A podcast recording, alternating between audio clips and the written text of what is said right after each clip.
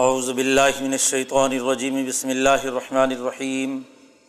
الف لام را، کتاب احکمت آیات ثم فصلت من لدن حکیم خبیر. اللہ تعبدوا الا اللہ، اننی لکم منہ نذیر و بشیر. وان استغفروا ربکم ثم توبوا الیہ یمتعکم متاعا حسنا. یمتعکم متاعا حسنا الى اجل مسمم ویؤتک الذی فضل فضلا. وان تولوا فانی اخاف علیکم عذاب یوم کبیر الى اللہ مرجعکم وهو على كل شیء قدیر صدق اللہ العظیم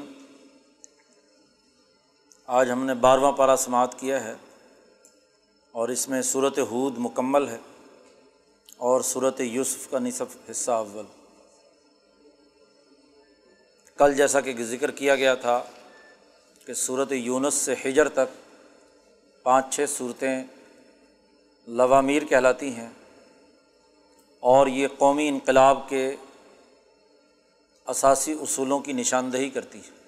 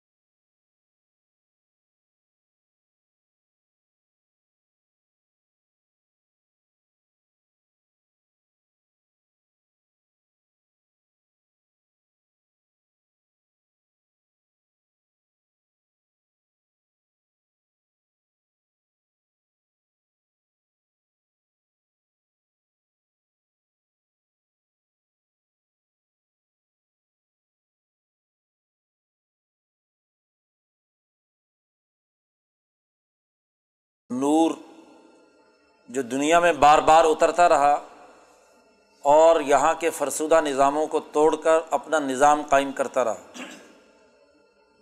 کتاب احکمت آیات ہو سم فصلت ملد حکیم خبیر۔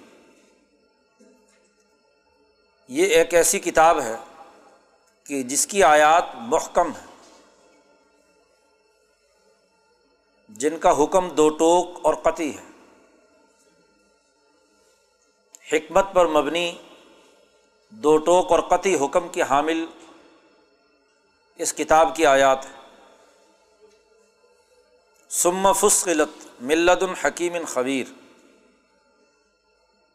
پھر ان احکامات کی تفصیلات بھی بیان کی گئی ہے ایسی ذات کی جانب سے جو حکیم خبیر، حکمت والی ہے اور باخبر۔ حکمت کی حقیقت بھی کل بیان کی گئی تھی کہ گرد و پیش کے حقائق اور واقعات کا درست ادراک اور ان حقائق و معلومات کی ایسی ترتیب جس سے انسانیت کے فائدے کے لیے اس کی دنیاوی اور اخروی ترقی کے لیے بہترین نظام وجود میں آئے۔ ایسی حکیم اور خبیر ذات کی جانب سے یہ آیات نازل ہوئی ہیں اور محکم دو ٹوک قطعی ہیں۔ اور پھر ان کی تفصیلات بھی بیان کی گئی۔ قرآن حکیم نے اس صورت میں بھی آغاز میں ہی توحید کی دعوت دی ہے۔ سب سے پہلا حکم ہی یہ بیان کیا کہ اللہ تعبدو اللہ۔ اللہ کے علاوہ باقی تمام کی غلامی ختم کر دو۔ سوائے اللہ کی اس کسی کی عبادت مت کرو۔ عبادت تو محدود بات ہے، غلامی مت کرو۔ یعنی کوئی لمحہ ایسا نہیں ہونا چاہیے کہ تم دوسروں کے غلام ہو، اللہ کو چھوڑ کر۔ اننی لکم من نذیر و بشیر۔ توحید کے بعد دوسری اہم حقیقت بیان کی۔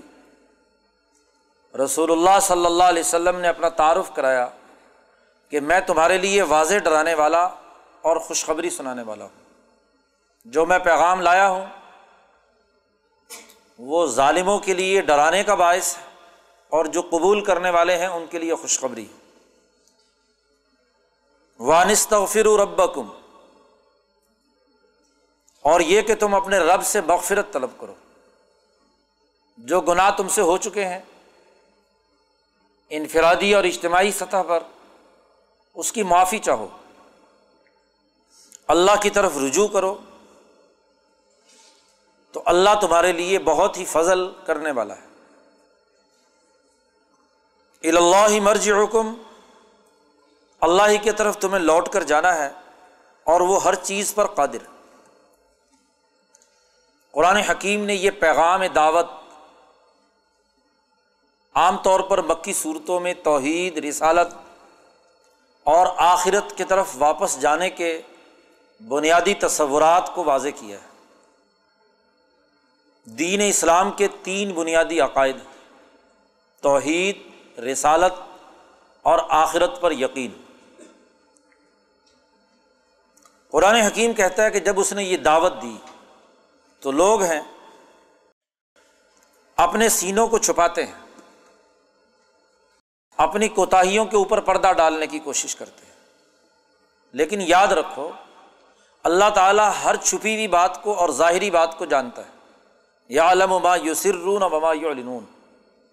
انہ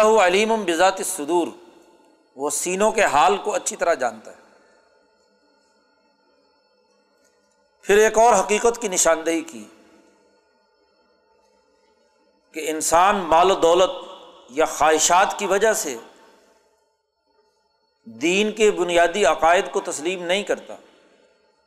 تو قرآن نے یہ بھی واضح کر دیا کہ وما من بطن فل عرض اللہ اللہ رزق ہا و علم مستقر رہا و مستعودہ اس قرۂۂ عرض پر کوئی جاندار ایسا نہیں جس کا رزق اللہ نے اپنے ذمے نہ رکھا ہو۔ جو جاندار مخلوق اس دنیا میں پیدا کی جاتی ہے اس کا رزق بھی اس کے ساتھ ہی فراہم کر دیا جاتا ہے۔ یہ کائنات ایک مربوط سسٹم کے تحت چل رہی ہے۔ اس میں ایسا ممکن نہیں کہ اللہ کسی مخلوق کو پیدا کرے اور اس کا رزق یہاں پر مہیا نہ ہو۔ ایسا تصور قطعی طور پر غلط۔ مامن دابت ان فل عرض نفی کے بعد اس بات جو حسر پر دلالت کرتا ہے کہ زمین میں کوئی جاندار ایسا نہیں کہ اللہ اللہ رزق ہا کہ جس کا رزق اللہ نے اپنے لیے اپنے پاس نہ رکھا اس کے لیے معاشی وسائل دنیا میں رکھ دیے گئے ہیں۔ ویالم مستقر رہا و مستعودہ اور اللہ جانتا ہے کہ اسے اس جگہ پر کہاں ٹھہرنا ہے۔ اور کہاں اور کس قبر کے اندر دفن ہونا ہے؟ یعنی ایک نظام کے تحت جو کام ہوتا ہے، اس میں تمام چیزیں طے شدہ ہوتی ہیں کہ کس آدمی کی اس دنیا میں اسپیس کیا ہے، کس ملک، کس شہر، کس خطے، کس علاقے میں رہے گا۔ نظم و نسق کا یہ سب سے عمدہ کمال ہوتا ہے کہ وہ تمام امور کو پہلے سے طے کر دے۔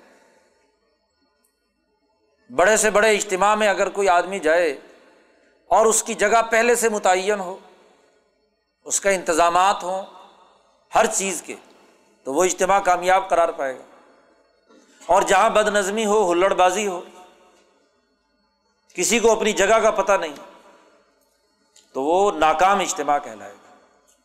قرۂۂ ارض کے اندر جو انسان، کیا بلکہ جو مخلوق بھی داب بت جاندار زمین پر چلنے والا جو بھی آ گیا، وہ ایک باقاعدہ نظام کے تحت اپنے اپنے مراحل سے گزرے گا۔ یہ طے شدہ بات۔ اس تناظر میں یہ کہنا کہ انسان دنیا میں آئیں اور ان کا رزق نہیں ہوتا، اور یہ جو نظریہ آبادی ایک خود ساختہ ماہر معاشیات نے پیدا کیا، مالتھس کا نظریہ آبادی کہ جی انسان زیادہ ہو گئے ہیں اور وسائل کم ہے اس لیے انسانوں کی پیدائش کو روکو۔ آبادی کم ہوگی تو خوشحالی زیادہ ہوگی۔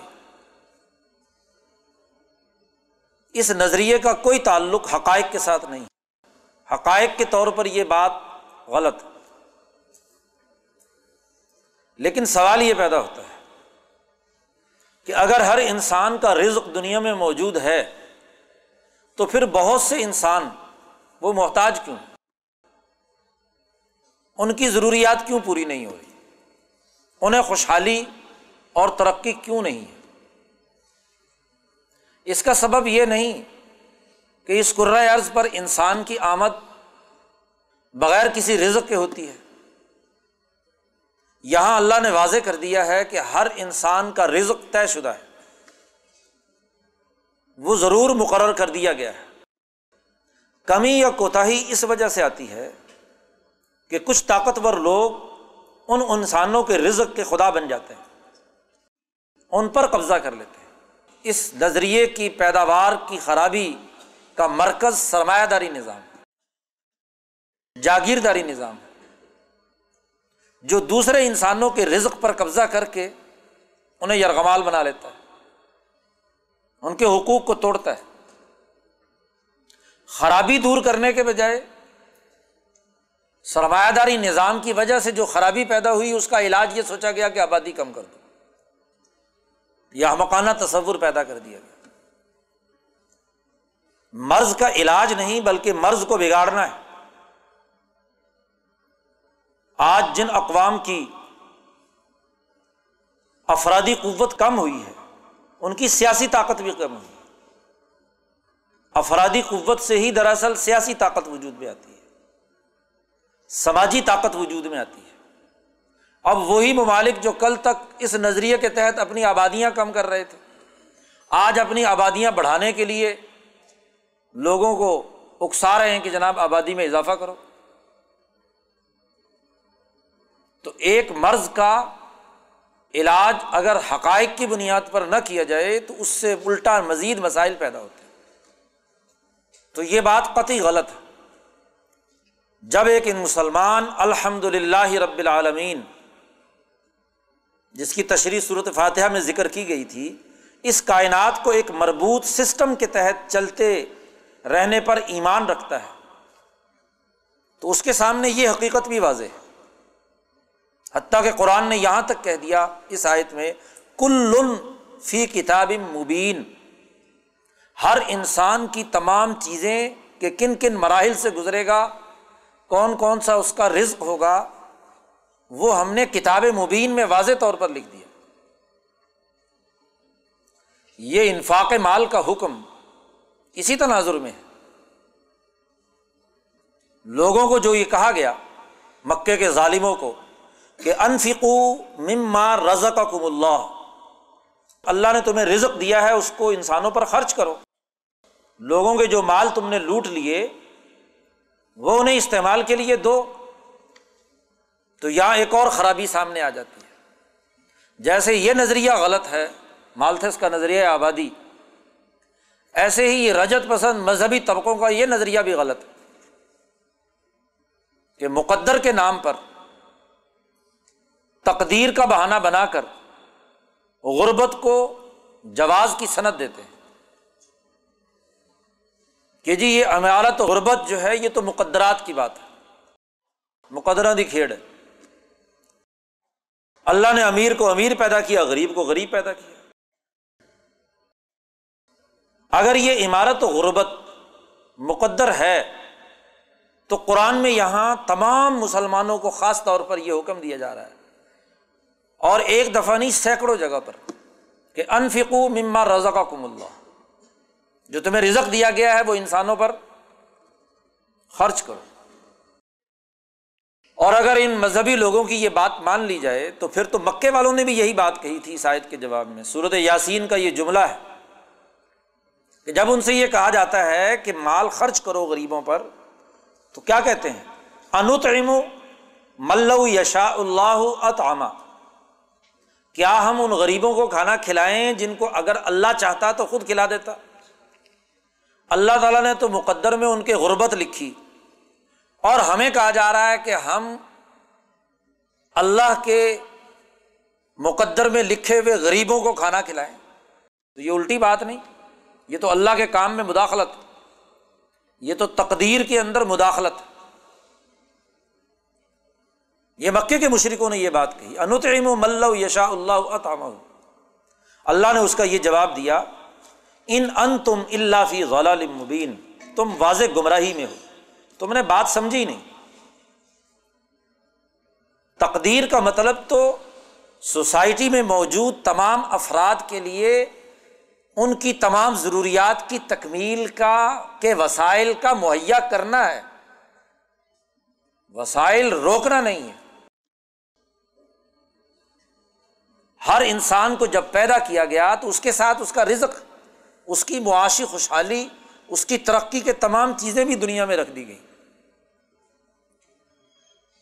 اس پر تم ملا اور مترف اور سرداروں نے قبضہ کر لیا۔ جیسا کہ آگے تفصیل آ رہی ہے نو علیہ السلام سے لے کر موسا علیہ السلام تک، بلکہ یوسف علیہ السلام تک، تمام انبیاء کے مقابلے پر ایسے ہی مالداروں نے مزاحمت کی۔ اور انہوں نے یہ بات کہی کہ اصلاط کا تعمر کا انت رکا مایا آبا انا فی مانشا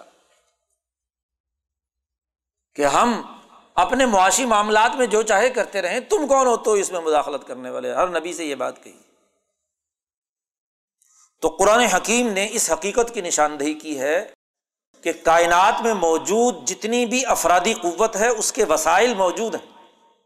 خرابی یہ ہے کہ ان وسائل پر ایک مخصوص طبقے نے اجارہ داریاں قائم کر لی ہیں، قبضہ کر لیا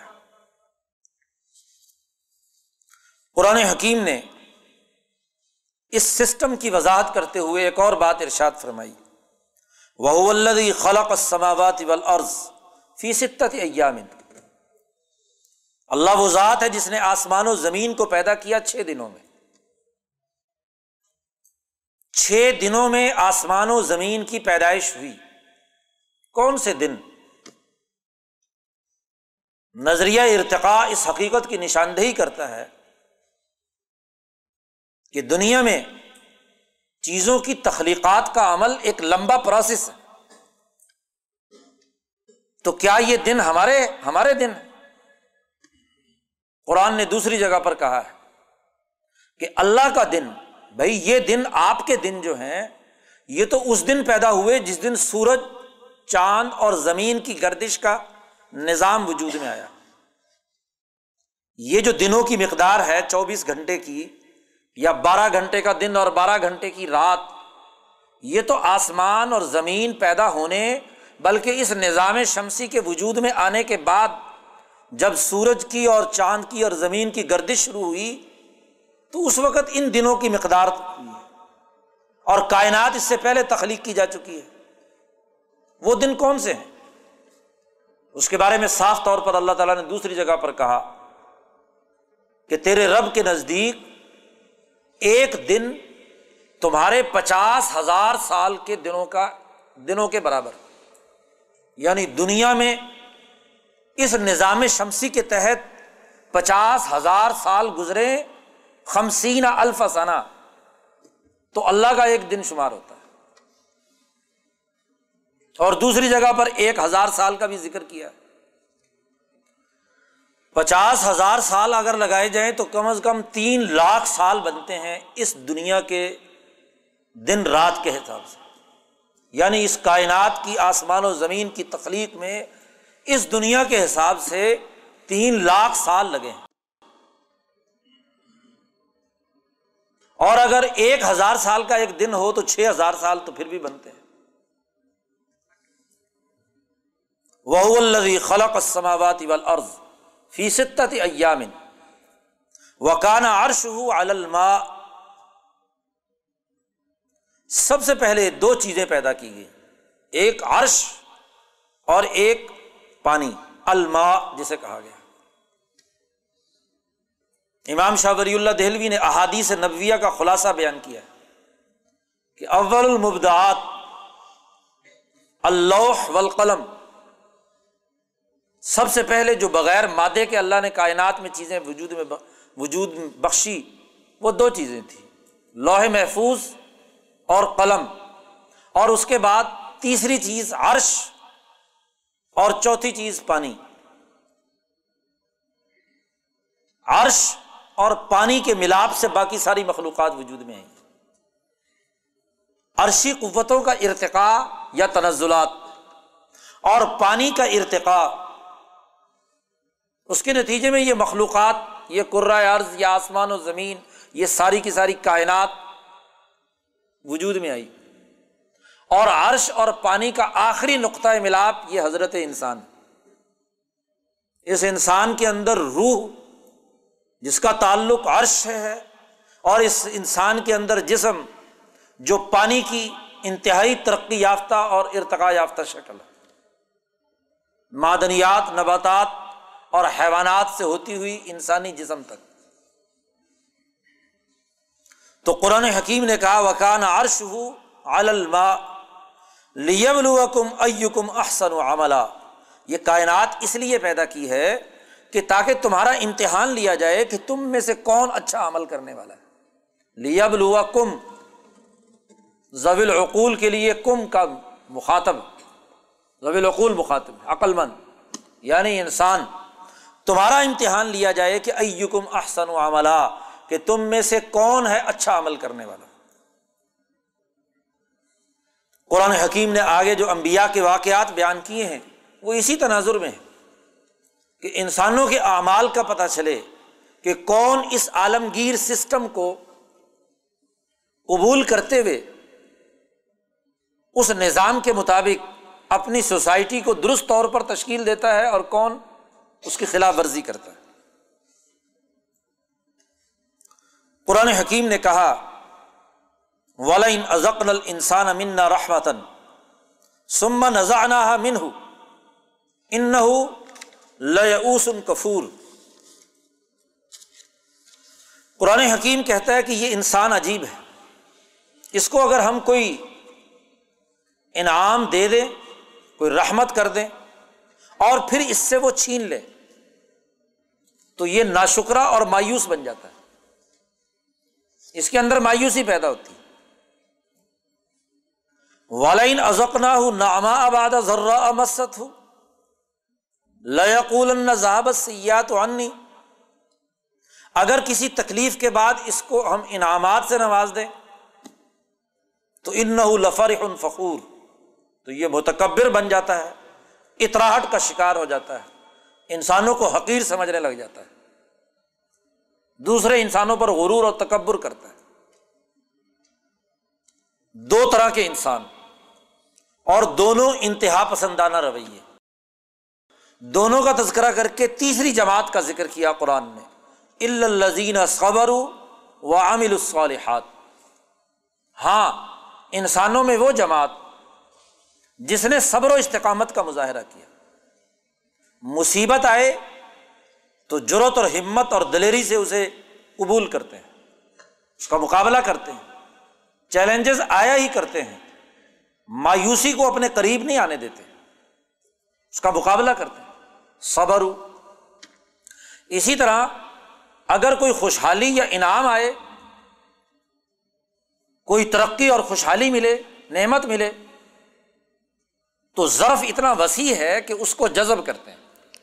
یہ نہیں کہ اس کی بنیاد پر اچھلنے لگ جائیں، دوسرے انسانوں کو حقیر سمجھنے لگ جائیں۔ صبر دونوں طرح۔ تو صبر و استقامت۔ ضرف کی وسعت، بات کو برداشت کرنے کا عمل، پہلی بات یہ۔ اور دوسرا کہا وہ عامل الصالحات۔ اور وہ اچھا عمل بھی کرتے ہیں۔ یعنی جو نظریہ، جو ان کی سوچ، جو صبر و استقامت کا فکر ہے، اس کے مطابق عمل بھی کرتے ہیں انسانی سوسائٹی۔ الحم مغفرتوں وہ اجر ان کبیر۔ ان کے لیے بہت بڑی مغفرت بھی ہے اور بہت بڑا اجر بھی ہے۔ کائنات پیدا کی انسانوں کا امتحان لینے کے لیے کہ کون اچھا عمل کرے گا۔ اعمال کی ترتیب بتلا دی۔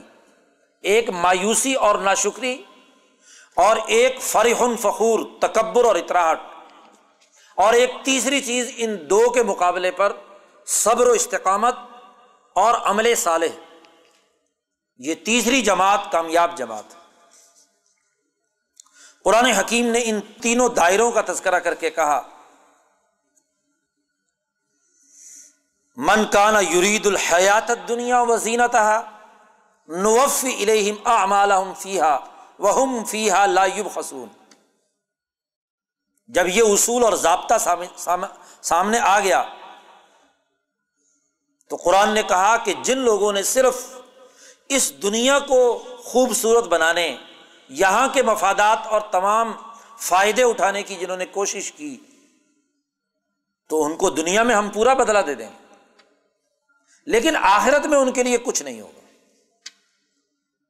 دنیا اور آخرت اس جماعت کے لیے ہے کہ جو دنیا میں بھی درست کام، انسانی بھلائی اور خیر خواہی کے لیے کریں اور آخرت کی کامیابی کے نقطۂ نظر سے بھی کریں قرآن حکیم کہتا ہے، افمن کان مر رب ہی و یتلو شاہد من کیا وہ آدمی جو اپنے رب کی جانب سے واضح دلیل پر ہو، پھر اس کے پاس گواہ بھی ہو۔ اس سے پہلے اس کے پاس موسا علیہ السلام کی کتاب یعنی تورات، امام و رحمہ بھی موجود ہو۔ قرآن کہتا ہے، یہی وہ لوگ ہیں الائی کا یو امین النبی اور انہیں کے لیے انعامات۔ قرآن حکیم نے دونوں دائروں کا تذکرہ کرنے کے بعد کہا مسل الفریقین۔ ان دونوں فریقین کی مثال ایسے ہی ہے، جیسے ایک اندھا اور ایک اندھے کے ساتھ ساتھ بہرا بھی۔ ہے دوسری طرف البصیر و سمیع دیکھنے والا بھی ہے اور سننے والا بھی۔ اندھا بہرا انسان، جس کے سامنے نہ کوئی نظریہ نہ مشاہدہ، نہ ادراک، نہ اچھی بات سننے کی صلاحیت، نہ اچھی چیز کو دیکھنے کی صلاحیت۔ ایک فریق وہ ہے مسل الفریقین، فریق اول۔ اور دوسرا فریق وہ ہے، البصیر اور السمیع۔ اللہ نے جو وس اپنی ذات کے لیے بیان کیا ہے، بصیر اور السمیع، وہی اس سچی مسلمان جماعت کے لیے بھی قرار دیا کہ اس کی نظر اتنی تیز کہ وہ حقائق کا ادراک کرتی ہے۔ اس کے کانوں کی طاقت و قوت اتنی کہ وہ اہم ترین باتوں کو توجہ سے سنتی ہے۔ کیا دونوں کے دونوں برابر حلی مثلاً، کیا دونوں مساوی ہے افلا تزک کرون کیا تم نصیحت حاصل نہیں کرتے؟ غور و فکر نہیں کرتے؟ تو قرآن حکیم نے ان دو جماعتوں اور دونوں کے طرز فکر و عمل کا تذکرہ کرنے کے بعد ابتدائی دو رقوؤں میں سب سے پہلے نو علیہ السلام کا واقعہ یہاں بیان کیا ہے۔ زیادہ تفصیل کے ساتھ پورے قرآن میں نو علیہ السلام کا واقعہ اسی جگہ بیان کیا گیا۔ ولاقد ارسل نوحن علاقوں میں ہی ہم نے نو علیہ السلام کو ان کی قوم کی طرف بھیجا۔ انہوں نے واضح اعلان کیا کہ انی لکم نذیر مبین۔ میں تمہیں واضح طور پر ڈرانے والا ہوں۔ میں تمہیں ڈراتا ہوں ایک دردناک عذاب والے دن سے۔ نو علیہ السلام نے جب ان سے کہا کہ اللہ کے علاوہ کسی کی غلامی مت کرو، تو فقول الملا الدین کفر من قومی ہی ماں کا اللہ بشرم مسلم ان کی قوم کے کافر لوگوں کے سرداروں نے ملا عربی میں سردار اور رہنما کو کہتے ہیں، لیڈر۔ جو درباری لوگ ہیں، حکمران۔ ان حکمرانوں نے کہا کہ مان را کا اللہ بشرم مسلنا تم نبوت کے دعوے دار ہو، اللہ کے پیغام لانے کی باتیں کرتے ہو، تم تو ہماری طرح کے آدمی ہو۔ بشرم مسلنا ہماری طرح کے ایک انسان ہو اور دعویٰ کرتے ہو کہ میں اللہ کی طرف سے آیا ہوا۔ یہ کیسے ہو سکتا ہے؟ بشر ہو اور نبی ہو، یہ کیسے ممکن ہے؟ ومان راکت تباہ کا الزین ہم اراز بادی الراج اور بڑی حکارت سے کہتے ہیں نو علیہ السلام سے کہ ہم دیکھتے ہیں کہ تیرے متبین کی جو جماعت ہے، وہ غریبوں اور کمزوروں، مزدوروں، کسانوں پر مشتمل۔ ہم اراز وہ ہم میں سے رزیل لوگ ہیں بادی اور رائے ظاہری طور پر۔ تو تیری پارٹی میں لوگ جو شامل ہیں، وہ سارے غریب ہیں۔ ہم تیری بات کیسے قبول کر لیں؟ تو ہماری طرح کا انسان نبوت کا دعویٰ کرتا ہے۔ اور پھر چلو اگر کسی درجے میں مان بھی لیا جائے، تو تیری پارٹی کے اندر سرمایہ دار آنے چاہیے، بڑے بڑے مالدار اور حکمران ہونے چاہیے۔ یہ غریب غربا کیوں ہے؟ بخاری میں حدیث آتی ہے کہ ہرقل کے دربار میں جب ابو سفیان سے ہرقل نے پوچھا، یہ بتلاؤ کہ جو آدمی نبوت کا دعویٰ مکہ میں کر رہا ہے، نبی اکرم صلی اللہ علیہ وسلم کی طرف اشارہ کر کے، اس کی پارٹی میں کون لوگ ہیں؟ آ اشراف الناسی ام ضعفا کیا لوگوں میں سے مالدار حکمران لوگ اس کی پارٹی میں شامل ہوئے ہیں؟ یا ضعفا کمزور لوگ شامل ہوئے غریب مزدور کسان تو ابو سفیان نے کہا، بل ضعفا کمزور لوگ۔ تو ہرقل نے کہا کہ کزالی کر رسول رسول ایسے ہی ہوتے ہیں کہ جب رسول دعوت دیتے ہیں تو ان کی جماعت میں غریب لوگ شامل ہوتے ہیں۔ مالدار اور حکمران ہمیشہ ان کی مخالفت کرتے ہیں۔ تو یہاں بھی کیا کہہ رہی ہے نو علیہ السلام کے مقابلے پر یہ مالدار لوگ کہ تیری پارٹی میں تو وہ لوگ ہیں کہ ہم اراضل جو ہم میں سے رزیل کمینے غریب لوگ ہیں، بادی الراج ومان لکم علینہ من فضل۔ ہم تمہارے بارے میں دیکھ رہے ہیں کہ تمہیں ہم پر کوئی فضیلت حاصل نہیں۔ بل نظر نکم کاذبین سرداروں نے کہا کہ تم تو ایسے ہی جھوٹ بولتے ہو۔ اولا نو علیہ السلام نے کہا، یا قومی آرائی تم ان کن تو من ربی۔ کیا تم پھر بھی اس بات کا انکار کرو گے کہ تمہیں معلوم ہو جائے کہ میں اپنے رب کی جانب سے واضح دلائل لے کر آیا ہوں۔ اور اللہ نے مجھ پر رحمت نازل کی ہے۔ تم اس پر تمہیں اندھا پن کا دورہ پڑا ہوا ہے۔ تمہیں یہ بات سمجھ میں نہیں آ رہی۔ اور ایک اور بات بھی سن لو۔ تمہارا خیال ہوگا کہ یہ غریب غربے اکٹھے ہو رہے ہیں اور ان کی نظر ہمارے مال پر ہے۔ یہ ہمارا مال لینا چاہتے ہیں۔ یہ بات اچھی طرح سن لو نو علیہ السلام نے کہا، یا قومی، لا الکم علیہ مالا۔ میں تم سے کسی مال کا سوال نہیں کرتا۔ یہ چندہ مانگنے کے لیے رسید بک میرے پاس نہیں ہے۔ تمہیں خیال ہوگا کہ یہ جو دین کی دعوت دینے آیا ہے، شاید اس کا مقصد پیسے لینا یا قوم اللہ اسلکم علیہ مالا۔ ان اجریا اللہ اللہ۔ میرا اجر تو اللہ پر باقی رہی یہ بات کہ یہ غریب لوگ میری پارٹی میں ہیں۔ تو تمہاری وجہ سے میں ان کو دھکا دینے والا نہیں ہوں۔ ماں انا بطور دل لذین آ بنو و یا قومی میں سرنی من اللہ ان ترت اگر میں نے انہیں بھگا دیا، تو کون میری مدد کرے گا اللہ کے مقابلے پر؟ اور یہ بھی اعلان کر دیا نو علیہ السلام نے کہ دیکھو، ولا اقول القم اندی خزاں اللہ میں تم سے یہ بھی نہیں کہتا کہ میرے پاس بڑے خزانے تم شاید کسی خزانے کی لالچ میں میرے پاس آؤ کہ چونکہ میں اب نبی ہوں اور نبی ہونے کی وجہ سے میرے پاس بہت مال و دولت ہوگا اور میں کوئی جنتر منتر چلاؤں گا جس سے کیمیا گری ہو جائے گی اور سونے چاندی تمہیں ملنے شروع ہو جائیں گے۔ ایسا نہیں۔ اور یہ بھی سن لو کہ ولا عالم الغیب میں غیب بھی نہیں جانتا۔ کہ میں تمہیں کوئی غیب کی خبریں بتا کر تم سے کسی قسم کا کوئی معاوضہ وصول کرنے کی کوشش کروں، ایسی بات بھی نہیں۔ اور ولا اقول انی ملکن اور میں یہ بھی کہتا ہوں کہ میں فرشتہ نہیں ہوں۔ میرا دعویٰ یہ بھی نہیں ہے کہ میں فرشتہ ہوں۔ اور ولا اقول للذین تزدری اعینکم لن یؤتیہم اللہ خیرا اور میں یہ کہوں گا کہ جو لوگ تمہاری نظروں میں حقیر ہیں، یہ غریب لوگ جو ہیں، ان کو اللہ کوئی بھلائی نہیں دے گا۔ یہ غریب ہی غریب رہیں گے ہمیشہ ہمیشہ۔ یہ بات بھی نہیں میں کہوں گا۔ میں نے تو واضح اور دو ٹوک بات بیان کرنی ہے۔ اللہ علم و بیما فی انفسم اللہ تعالیٰ زیادہ اچھے طریقے سے جانتا ہے کہ ان کے دلوں میں کیا بات۔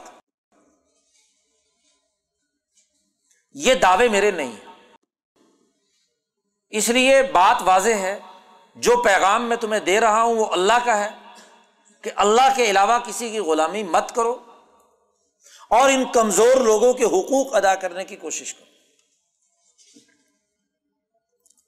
وہ سردار کہنے لگے، یا نوح، قد جادل تنا اکثر تھا جدالانا پہلے تو کبھی تم نہیں جھگڑا کرتے تھے، ہمارے ساتھ بڑے شریف ہوتے تھے۔ یہ جب سے نبوت تمہیں ملی ہے تم ہمارے سے جھگڑے کرنے لگ گئے۔ ہمارے سامنے بولتے ہو یا نوح، قد جادل تو ہمارے ساتھ جھگڑ رہا ہے۔ فاکثر تھا جدالانا اور بہت زیادہ جھگڑ رہا ہے۔ فاتینہ بھی ماں تائیدنا ان کن تمن صادقین جو تو عذاب لانا چاہتا ہے لیا جو ہمارا بگاڑنا چاہتا ہے، بگاڑ لے۔ فاتینہ بھی ماتا ان کن تمن صادق نو علیہ السلام نے کہا، دیکھو، انما یاتی کم اللہ، ان شاء۔ اللہ نے چاہا تو تمہارے پاس وہ چیز آئے گی۔ تم اس کو روک نہیں سکو گے۔ اور لیکن ایک بات سن لو میری اچھی طرح۔ لا فاؤکم نسخی ان ارت ان ان سہلکم اگر اللہ کا عذاب آ گیا تو میری نصیحت تمہیں کچھ نفع نہیں دے گی۔ میں اگر تمہیں نصیحت کرنا بھی چاہوں، اپنی برادری، اپنی قوم، اپنی نسل کی وجہ سے میرے دل پسیج بھی جائے، تو یاد رکھو جب عذاب آ جاتا ہے تو اس وقت کوئی فائدہ نہیں ہوگا۔ قرآن حکیم کہتا ہے کہ نو ساڑھے نو سو سال نو علیہ السلام نے اپنی قوم کو دعوت دی۔ اتنا طویل عرصہ نو علیہ السلام کہتے انی داؤت قومی لئی لوں نہارا میں نے اپنی قوم کو رات دن دعوت دی۔ لیکن جتنی میں نے دعوت دی، اتنے ہی یہ دور بھاگنا شروع ہو بالآخر اللہ نے عذاب کا فیصلہ کیا۔ وہ اوہ نوحن نو علیہ السلام کی طرف وہی کی گئی ان من قومک۔ تیری قوم میں سے اب کوئی آدمی بھی مسلمان ہونے والا نہیں ہے۔ جنہوں نے مسلمان ہونا تھا وہ ہو گئے اللہ من قد آمانا جو اسی آدمی مسلمان ہونے تھے وہ ہو گئے۔ ساڑھے نو سو سال کی تبلیغ سے صرف اسی آدمی ملے۔ فلا تب تئیس کانو یف جو یہ حرکتیں کر رہے ہیں، ان پر غمگین مت ہونا۔ اب یہ بچنے کے قابل نہیں رہے۔ اس لیے وسن الفلک بھی آ اللہ نے کہا، ہماری نظروں کے سامنے کشتی تیار کرو۔ پہاڑ پر ہیں، بلندی پر۔ سمندر دور دراز کہیں ہے۔ اس پہاڑ پر اللہ نے نور علیہ السلام سے کہا کہ کشتی تیار کرو۔ وہ یہ نا ہماری وہی کے مطابق یعنی جیسے ہم کہیں کہ کشتی کیسی بنانی ہے وہ ہماری نگرانی میں تیار ہوگی اور ہمارے حکم کے مطابق تیار ہوگی۔ لیکن ایک بات سن لو۔ ولا تو خاطب نہیں فل لذین ظلم ان ظالموں کے بارے میں مجھ سے کسی قسم کی گفتگو نہیں بائندہ کرنی ہے۔ کوئی سفارش تمہاری اب کارگر نہیں ہوگی۔ ان نہ مغرقون۔ اب یہ سب کے سب غرق ہونے والے ویسنا الفلک نو علیہ السلام نے اللہ کے حکم کے مطابق کشتی بنانا شروع کر دی۔ اب کئی ہزار فٹ سمندر سے بلند پہاڑ کے اوپر نو علیہ السلام کشتی بنا رہے ہیں۔ تو کلما مرا علیہ ملا من قومی ہی جب بھی کوئی قوم کا سردار پاس سے گزرتا تو سخیر من مذاق اڑاتے۔ کہ دیکھو پانی نہ لینا نہ دینا کچھ، اور یہ یہاں پر کشتیاں بنا رہا ہے۔ کشتی چلے گی کہاں؟ سمندر تو بڑی دور ہے۔ پانی وانی کچھ نہیں۔ سخرو من مذاق اڑانا شروع کر دیا۔ نو علیہ السلام نے کہا، ان تسخرو منا۔ آج تم ہمارا مذاق اڑا رہے ہو۔ لیکن ایک وقت آنے والا ہے کہ فن نسخر من کم کما تسخرون۔ ہم تمہارا مذاق اڑائیں گے جیسے آج تم ہمارا مذاق اڑا رہے ہو۔ فصو و تعلم ان قریب جان لو۔ گے پالا ان تسخر منا فنا نسخر من کم کما تسخر تو اللہ کی طرف سے عذاب آنے والا ہے۔ حتیٰ اذا جا امرنا و فارت تنور عذاب جب آنے کا وقت آ گیا، تو اللہ نے حکم دیا تنور۔ روٹی بنانے والے تنور اربوں کے یہاں کل بھی میں نے ذکر کیا تھا کہ بازاروں میں، گلیوں میں، محلوں میں تنور لگے۔ تو تنور کو حکم دیا کہ یہاں سے پانی جوش مارے اور نکلنا شروع ہو۔ ادھر سے تنور سے پانی پورے جوش کے ساتھ نکلتا ہے اور ادھر سے بارشیں شروع ہو جاتی قرآن کہتا ہے کہ کلنا ہم نے نو سے کہا کلنا مل فی اس کشتی میں من کل زوجئی نس نہیں ہر ایک چیز کا جوڑا جوڑا جو ہے، نر اور مادہ جانداروں کا بھی اور تمام چیزوں کا بھی جمع کر اور وہ جو اسی آدمی مسلمان ہوئے ہیں، انہیں اس کشتی میں سوار کر وہ اہلا کا اللہ من سوا کا علیہ القول۔ البتہ یاد رکھو، تمہارے گھر والوں میں وہ لوگ جو ایمان اب تک نہیں لائے، وہ اس میں شامل نہیں۔ باقی لوگ شامل ہیں۔ اور ومن آمن۔ وما آمن ماہ اللہ کلیل قرآن کہتا ہے، ایمان لانے والے نو علیہ السلام پر بہت تھوڑے تھے۔ وقول اور کبوفی ہا بسم اللہ مجرے ہا و مرسا اس میں ان کو سوار کر لو اور یہ اللہ کے نام لے کر اس کشتی کو چلا دو مجری ہا و مرسا ان نربی لغفور رحیم۔ واحیہ تجری بہم فی موجن کل جبال۔ پانی اتنا بڑھ گیا کہ پہاڑ کی طرح اس کی بڑی بڑی موجیں۔ کبھی اٹھا کر ادھر، کبھی ادھر۔ اسی کے اوپر کشتی چل رہی ہے اس موقع پر ونادا نوح نب نہ وکانا فی معذل نو علیہ السلام نے اپنے بیٹے کو پکارا۔ پدری محبت جوش ماری۔ اس کو آخری وقت میں نصیحت کر رہے وکانا فی معذل وہ کنارے پر کھڑا تھا۔ یا بنیر کم آنا اے بیٹے، کشتی میں سوار ہو جاؤ ولا تکم مال کافرین ان کافروں کا حصے دار مت بن اولا ساوی الا جبل یا سمونی من الما اس نے کہا، میں اس بلند پہاڑ کے اوپر چڑھ جاؤں، جو مجھے پانی سے محفوظ کر لے نو علیہ السلام نے کہا، آج کوئی پہاڑ وہاڑ نہیں ہے۔ لا عاصم اليوم من امر اللہ اللہ مرحم اللہ کے اس حکم اور عذاب سے پناہ دینے والا آج کوئی نہیں ہے، سوائے وہ جس پر اللہ رحم کرے۔ ایک دم ایک بڑی موج آئی وہ حال بین الموج اور فقانہ من المغرقین وہ بھی غرق ہونے والوں میں شامل۔ عذاب جب مکمل ہوا اور وہ پوری کی پوری نسل تباہ و برباد کر دی گئی۔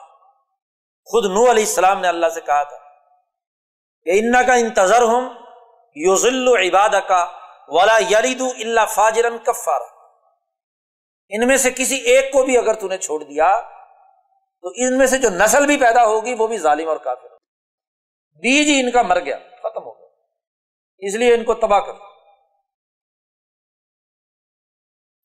قرآن حکیم کہتا ہے، جب یہ عذاب مکمل ہو گیا، تو کیل یا ارزب ما اکی زمین کو حکم دیا گیا کہ پانی نگل لو، جذب کر لو اپنے وہ یا سما اکڑی آسمان ٹھہر جاؤ۔ وغیز الما وقوزی المر پانی خشک کر دیا گیا۔ معاملہ مکمل ہو گیا۔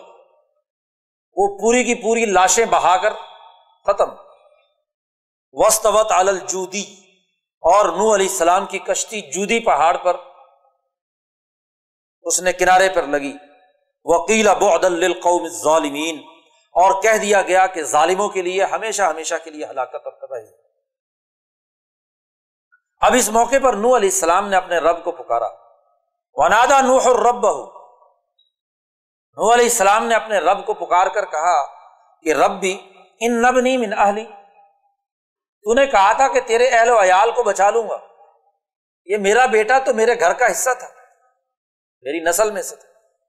وہ نواد عقل حق تیرا وعدہ تو سچا تھا۔ انت احکم الحاکمین، پھر وہ کیوں غرق ہو گیا؟ اللہ نے کہا، یا نوح ان لئی سمن تیرا بیٹا تیرے گھر والوں میں شامل نہیں ہے۔ نسل سے ہونا اور بات بات نظریے، سوچ اور فکر کی۔ اگر وہ تمہارے مشن اور نظریے پر نہیں ہے، تو تیرے گھر کا حصہ نہیں۔ ان عمل غیر صالح۔ اس کے عمل درست نہیں تھے۔ اور یاد رکھ، تم نے یہ سوال مجھ سے کیوں کیا؟ اللہ نے کہا، فلا تس ماں لئی صلاح کا بھی علم۔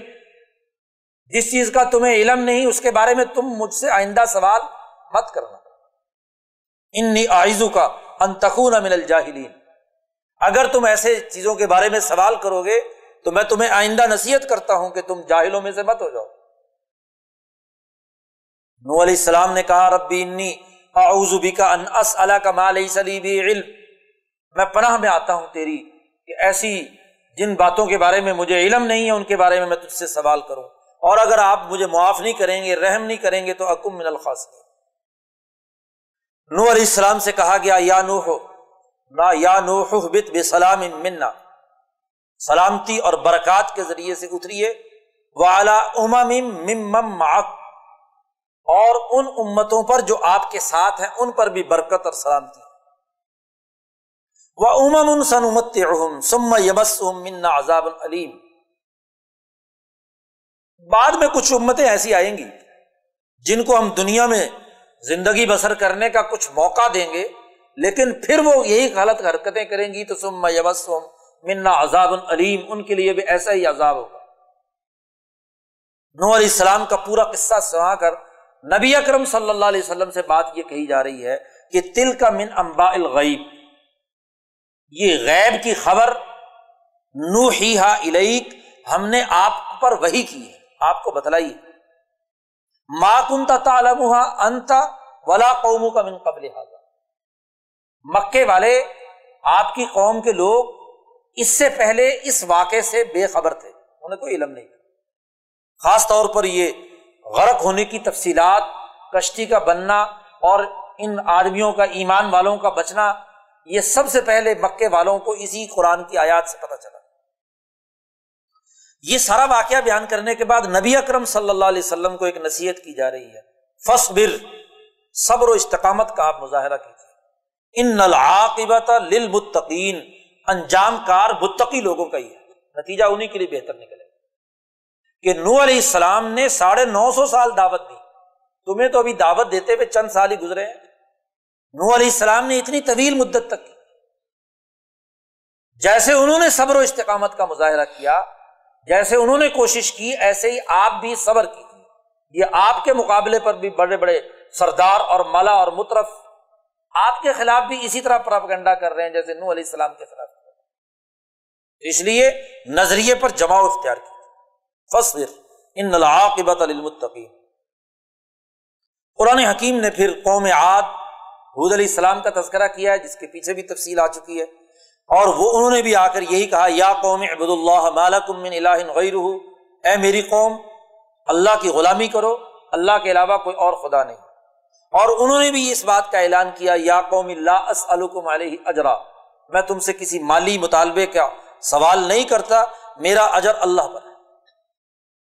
انہوں نے بھی جب یہ بات سمجھائی تو وقال الملا ان کے مقابلے پر جو ملا اور سردار، انہوں نے بھی کیا ہے، اسی طریقے سے حود علیہ السلام کا مذاق اڑایا، ان کی مخالفت کی، قرآن حکیم نے اس کا ذکر کیا کہ ولما جا امرنا نجینا ہودن ہم نے نحود علیہ السلام کو نجات دی ولزینہ آمن معاہ برحمت منا۔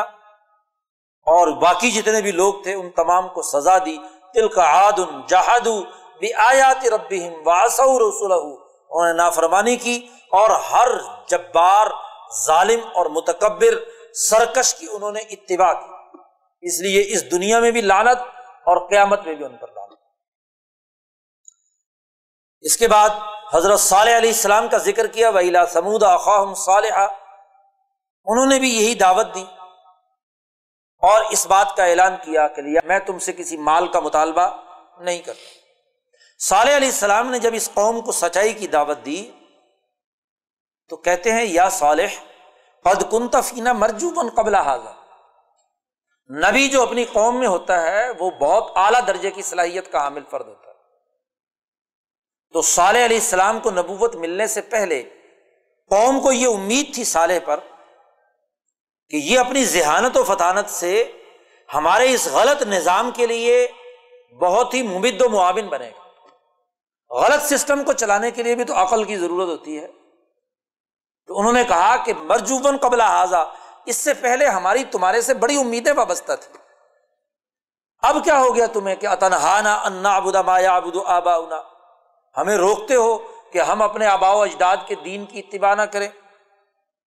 وہ ان ننا لفی شک کی مما تدونا مرید ہمیں بڑا شک ہے کہ جس بات کی تم دعوت دے رہے ہو، یہ بات خود مشکوک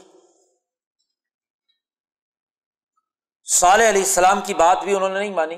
تو اس کے نتیجے میں قرآن کہتا ہے وہ اخذ الزین ظلم السیح فس بحفی دیاری جاسمین ان ظالموں کو ایک چیخ نے پکڑا اور وہ اسبحفی دیار جاسمین اوندھے منہ اپنے گھروں گھروں میں عذاب الہی میں مبتلا ہوئے۔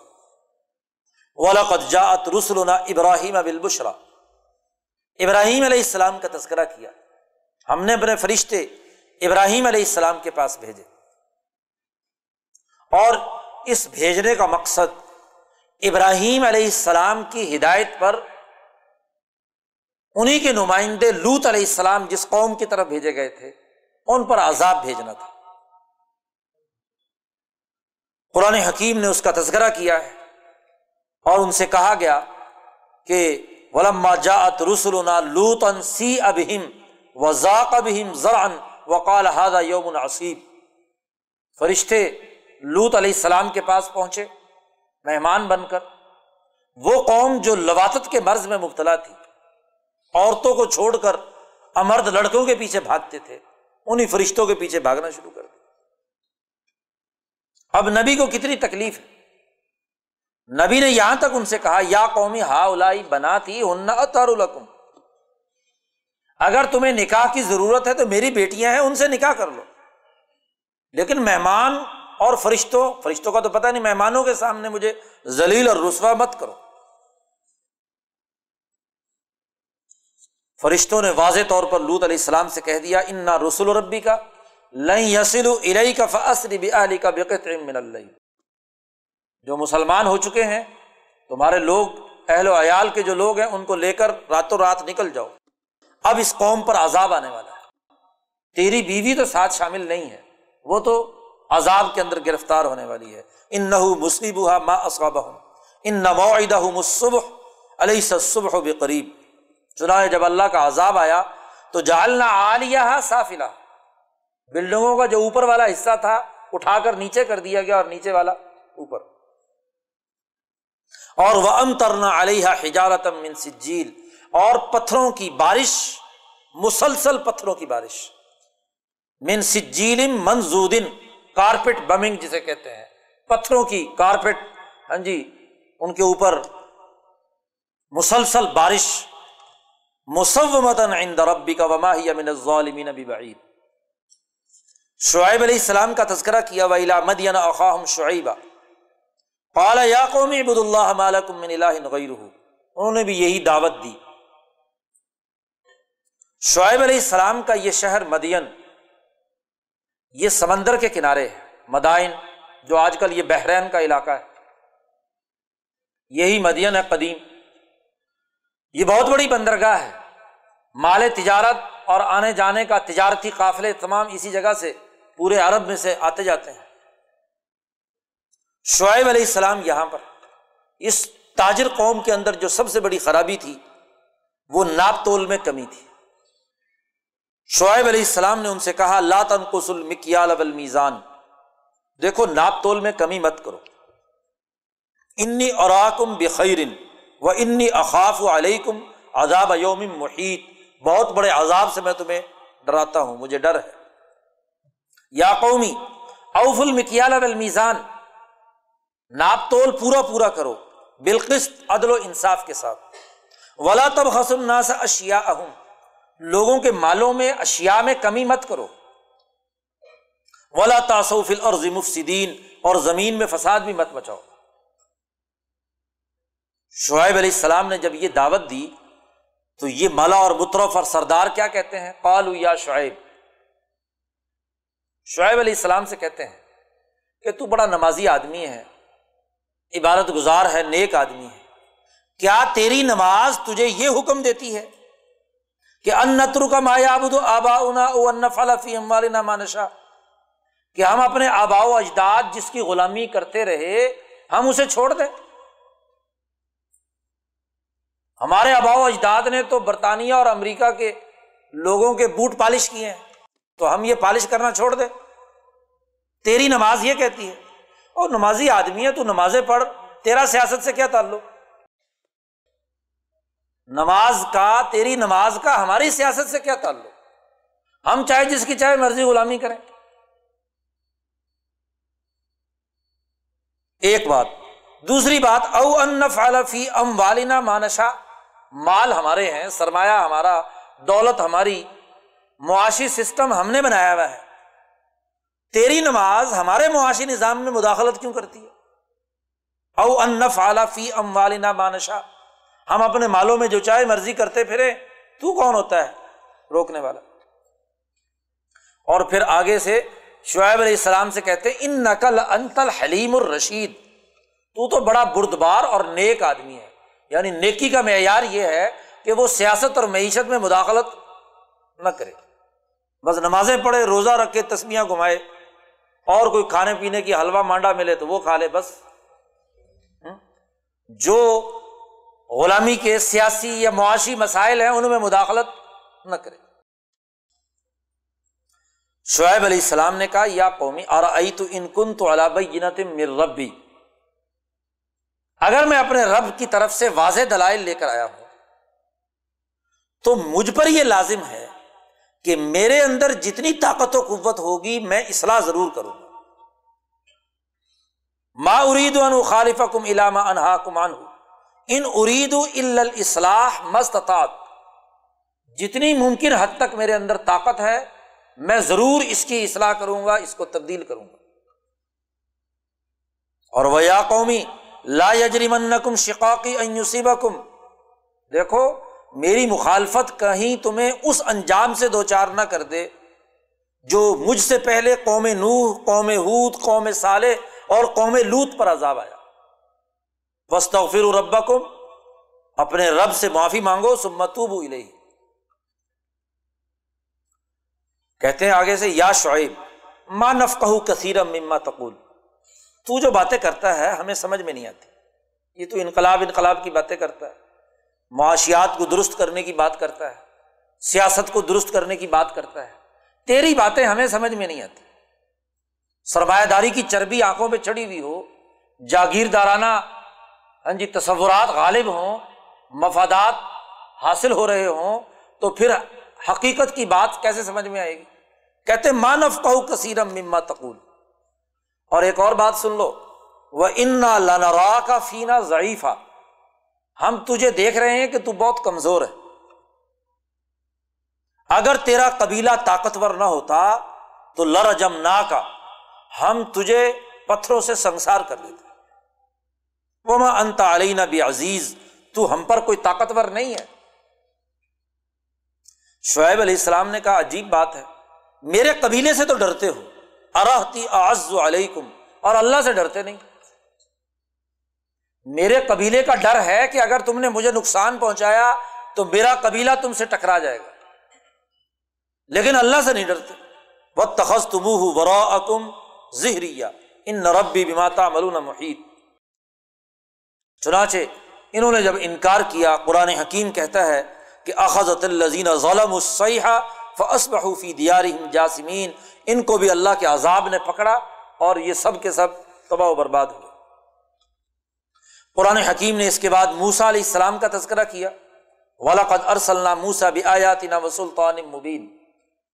الا فرعون و ملا فرعون اور اس کے سرداروں کی طرف۔ اور ان کے بارے میں بھی قرآن نے ذکر کیا کہ فی حاضر دنیا لانت و یوم القیامہ۔ ان کے لیے بھی اس دنیا میں بھی لانت ہے اور قیامت کے دن۔ مختصر موسا علیہ السلام کا ذکر کرنے کے بعد قرآن نے نبی کرم صلی اللہ علیہ وسلم کو مخاطب کیا۔ ذالکا من امبا القرا۔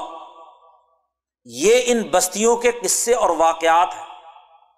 نقص علیہ کا اے محمد صلی اللہ علیہ وسلم، ہم نے آپ کے سامنے یہ بیان کیے ہیں۔ منہا قائم و حسید، ان میں سے کچھ کے کھنڈرات تو ابھی باقی ہیں، قوم عاد و سمود کے، اور کچھ ملیا بیٹ ہو کر زمین کے سے برابر ہو چکے۔ قرآن کہتا وما ظلم نہ ہوں اللہ کہتے ہم نے ان پر ظلم نہیں کیا۔ ولاکن ظلم انفسا ہوں یہ خود ظالم تھے۔ فما اغنت عنہم آلہتہم اللتی یدعون من دون اللہ۔ اللہ کو چھوڑ کر جن غداؤں کو پوچھتے تھے، انہوں نے ان کی قطعی کوئی مدد نہیں کی۔ قرآن کہتا ہے، جیسے یہ تمام پچھلی قوموں پر عذاب آیا، ایسے ہی قرآن حکیم کہتا و کزالی کا اخذ و ربی کا ازا اخذ القرا وہی ظالمہ ایسے ہی تیرے رب کی پکڑ ہوتی ہے جب کسی بستی کے لوگ ظالم ہوتے ہیں۔ قاعدہ اور قانون بیان کر دیا۔ عذاب ہمیشہ ظلم پر آتا ہے۔ یاد رکھو، کفر پر نہیں آتا۔ جب کوئی سوسائٹی ظالم ہوتی ہے، تو اس ظلم کے نتیجے میں اللہ کا عذاب آتا ہے۔ ان نقزہ علیم شدید۔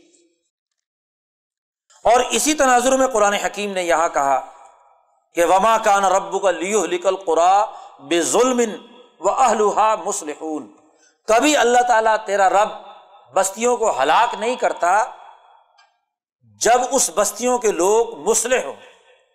عقیدے کی بحث نہیں۔ اگر وہ پورا تولتے، پورا ناپتے، انسانیت کی خدمت کرتے، عدل و انصاف کا ماحول قائم کرتے ہیں، اگر وہ اصلاح فی الارض کا عمل کرتے ہیں، تو تیرا رب کبھی بستیوں کو تباہ نہیں کرتا۔ تباہی تب آتی ہے جب وہ ظالم ہوتے ظلم کرتے ہیں۔ اور یہ تمام واقعات بیان کر کے حضور صلی اللہ علیہ وسلم فرماتے ہیں کہ اس صورت کی جس آیت نے مجھے بوڑھا کر دیا وہ یہ ہے۔ فستقم کما امرتا حضور سے کہا گیا کہ جیسے آپ کو حکم دیا گیا ہے، اس پر آپ ٹھیک طریقے سے استقامت کا مظاہرہ کریں۔ ومن تاب ماں کا ولا تتغو ان نہ بباتا ملون بصیر اللہ تعالیٰ تمہارے عملوں کو دیکھ رہا ہے۔ تو تمام انبیاء کے واقعات بیان کرنے کے بعد حضور سے کہا رہا ہے کہ آپ اور آپ کی جماعت مکمل طور پر استقامت کا مظاہرہ کریں۔ آپ کے تمام اعمال کی ہم نگرانی کر رہے ہیں۔ تو حضور فرماتے ہیں کہ یہ بہت کڑی نگرانی ہے۔ بہت بڑے امتحان میں مجھے ڈال دیا۔ کہ اسی طریقے سے استقامت، صبر، جدوجہد اور کوشش کا وہی طریقہ میں اپناؤں جو گزشتہ تمام انبیاء نے اپنایا۔ اور پھر یہ بات بھی کہی گئی کہ ولا ترکنو الزین ظلم فتح النار۔ دیکھو، تمہارا معمولی سا میلان بھی ظالموں کی طرف نہیں ہونا چاہیے۔ ظالموں کی نہ سفارش کرو گے، نہ اس کی طرف رجحان کرو گے، نہ ان کے ظلم کی کسی بھی درجے میں کوئی تائید کرو گے۔ اور اگر تم نے ایسا کیا تو فتح مسکب النار، تمہیں جہنم کی آگ پکڑ لے دنیا کا جہنم بھی ہے اور آخرت کا جہنم ومالا کم مندون اللہ من اولیا سم ملاتن سرون پھر اللہ کے علاوہ کوئی تمہارا مددگار نہیں ہوگا۔ یہ ساری باتیں بیان کرنے کے بعد پہلے استقامت کا حکم دیا گیا تھا، اب دوبارہ پھر حکم دیا جا رہا وصبر فن اللہ لا اجر المحسنین صبر و استقامت کا مظاہرہ کیجیے نور علیہ السلام کا قصہ خاص طور پر بیان کیا۔ تو وہاں بھی نبی اکرم صلی اللہ علیہ وسلم کو مخاطب کر کے کہا کہ فصبر درمیان میں کہا فستقم اب سورت کے آخر میں پھر کہا وصبر فعن اللہ یوزیو اجر المحسنین اور پھر بڑی اہم ایک بات اور ارشاد فرمائی۔ فلولا کانا من القرون من قبل الو بقیتی عن الفساد فی الارض یہ پچھلی بستیوں میں، پچھلی قوموں میں آپ سے پہلے جو لوگ گزرے، کیوں ان کے عقل مند لوگوں نے فسادیوں کو فساد سے روکا کیوں نہیں؟ اگر وہ روکتے تو عذاب نہ آتا۔ اس کا مطلب یہ کہ ہر سوسائٹی کے عقل مند اور سمجھدار لوگوں پر لازم ہے کہ وہ اپنی سوسائٹی میں فساد مچانے والوں کو فساد سے روکیں۔ عذاب اس وجہ سے بھی آتا ہے۔ اور وطب اللہ ظلم ما اتری فوفی وکان و مجرمین وہ متکبر ملا اور مترف وہ ظالم لوگ جس نے ان کی اتباع کی، ان ان کے پیچھے چلے، وہ مجرم اور سزا یافتہ بنے۔ تمام انبیاء کا قصہ بیان کرنے کے بعد آخر میں پھر قرآن حکیم نے کہا وہ کل نقص علیہ کمن امبا ارسول اے نبی، ہم نے آپ پر یہ گزشتہ انبیاء کے قصے بیان کیے ہیں کس لیے؟ ماں نصب بھی تو بھی فعادت تاکہ آپ کے دل میں ثابت قدمی پیدا ہو۔ آدمی جب واقعات دلیروں کے، بہادروں کے جرت مندوں کے دیکھتا ہے، سنتا ہے، تو اس کے دل میں بھی کیا ہے؟ ضرورت اور ہمت پیدا ہوتی ہے۔ وہ جب ظالموں کی کارستانیاں سنتا ہے کہ بڑے بڑے ظالموں نے ان انبیاء کو کیا ہے، تکلیفیں پہنچائی، تو اس کو اپنی تکلیفیں ہیچ نظر آتی ہیں۔ انقلاب کی تعمیر و تشکیل میں واقعات انعام یافتہ جماعتوں کے، حریت پسندوں کے وہ انقلابیوں کے دل و دماغ کی نشو و نما میں بڑا بنیادی کردار ادا کرتا ہے۔ نمان اسب بھی تو بھی فعادت وجا اکافی حاضی الحق۔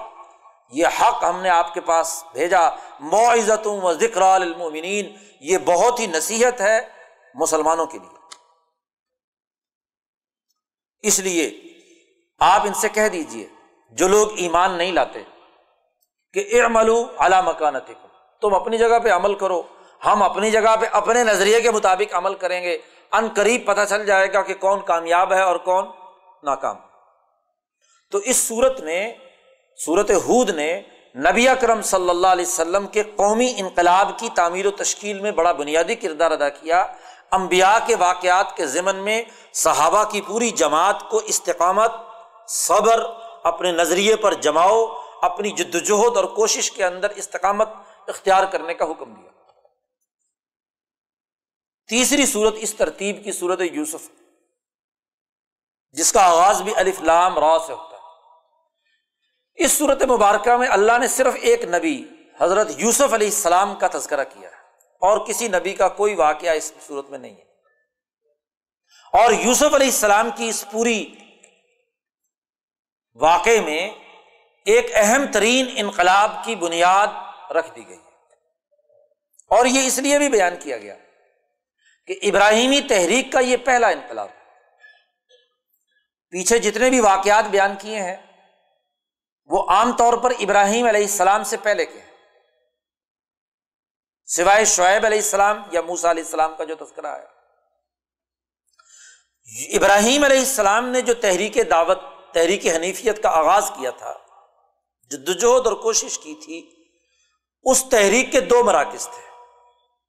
ایک مرکز بیت المقدس۔ جہاں حضرت ابراہیم علیہ السلام نے اپنے بیٹے اسحاق کو مقرر کیا تھا۔ اور دوسرا، بیت اللہ الحرام مکت المکرمہ، جہاں حضرت اسماعیل علیہ السلام کو مقرر کیا۔ سب سے پہلے خانہ کعبہ کی تعمیر کی اور اسرائیل علیہ السلام کو وہاں بٹھایا۔ اور خانہ کعبہ کی اس مرکزیت قائم کر لینے کے چودہ سال بعد اسحاق علیہ السلام پیدا ہوتے ہیں۔ اور پھر بیت المقدس کی تعمیر کی اور اسحاق علیہ السلام کو وہاں بٹھا دیا۔ تو ابراہیم علیہ السلام کی تحریک کے دو فیز ایک اسرائیلی تحریک اور ایک اسماعیلی تحریک۔ اور یہ دونوں مقامات وہ ہیں جو دنیا کے وسط میں ہیں۔ مہذب دنیا کے وسط میں آپ بحر اوقیانوس سے بحر الکاہل تک یہ امریکہ، آسٹریلیا تو ابھی جمعہ جمعہ چار دن، سو دو سو سال پہلے دریافت ہوئے ہیں۔ ورنہ اس سے پہلے کی انسانی تاریخ میں اس قرۂۂ ارض پر بحر اوقیانوس سے بحر الکاہل تک ممالک تھے، جس میں افریقہ، یورپ اور ایشیا۔ بحر اوقیانوس سے بحر الکاہل کے ان تمام مہذب ملکوں کا سینٹر تلاش کریں تو مشرق وسطی۔ اس کے ایک مرکز میں بیت المقدس کنان فلسطین کی وادی میں بیت المقدس بنا دیا۔ اور دوسرا مرکز اسی خطے کے بالکل جنوب میں مکت المکرمہ ہاں جی جہاں بیت اللہ الحرام تعمیر کر کے ابراہیم علیہ السلام نے دوسرا مرکز بنا دیا۔ یہ دونوں جگہیں، دو، دونوں پوری دنیا کی تجارتی اور سیاسی مرکزیت کے حامل علاقے ہیں۔ جتنے بھی تجارتی راستے مشرق سے مغرب اور مغرب سے مشرق تھے، وہ انہیں دو راستوں سے گزرتے۔ اگر بحیرہ روم کے دونوں طرف یورپ اور افریقہ کی جتنے بھی تاجر انہوں نے مشرق میں آنا ہے، خشکی کے راستے سے آنا ہے، تو انہیں فلسطین اور کنان کراس کرنا ہے۔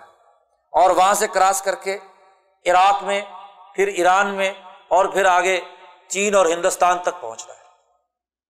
اور اگر یہ خشکی کا راستہ کسی بھی وجہ سے بند ہو اور سمندری راستہ استعمال کیا جائے تو سمندری راستے نے ہمیشہ مشرق و مغرب کے درمیان، ہندوستان سے عدن اور پھر بحیرہ احمر کے ساتھ ساتھ نہر سویز سے ہوتے ہوئے مصر، سویز تو نہر بعد میں بنی لیکن بہرحال اس راستے کو استعمال کیا جاتا رہا۔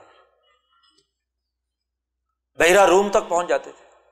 اور بحیرہ احمر مکہ مکرمہ کے بالکل ساتھ، جدہ کے قریب۔ تو بات یہ ہے کہ دونوں مراکز پر ابراہیم علیہ السلام نے اپنے دو بیٹے دو مرکزی جگہوں پر بٹھا دیے۔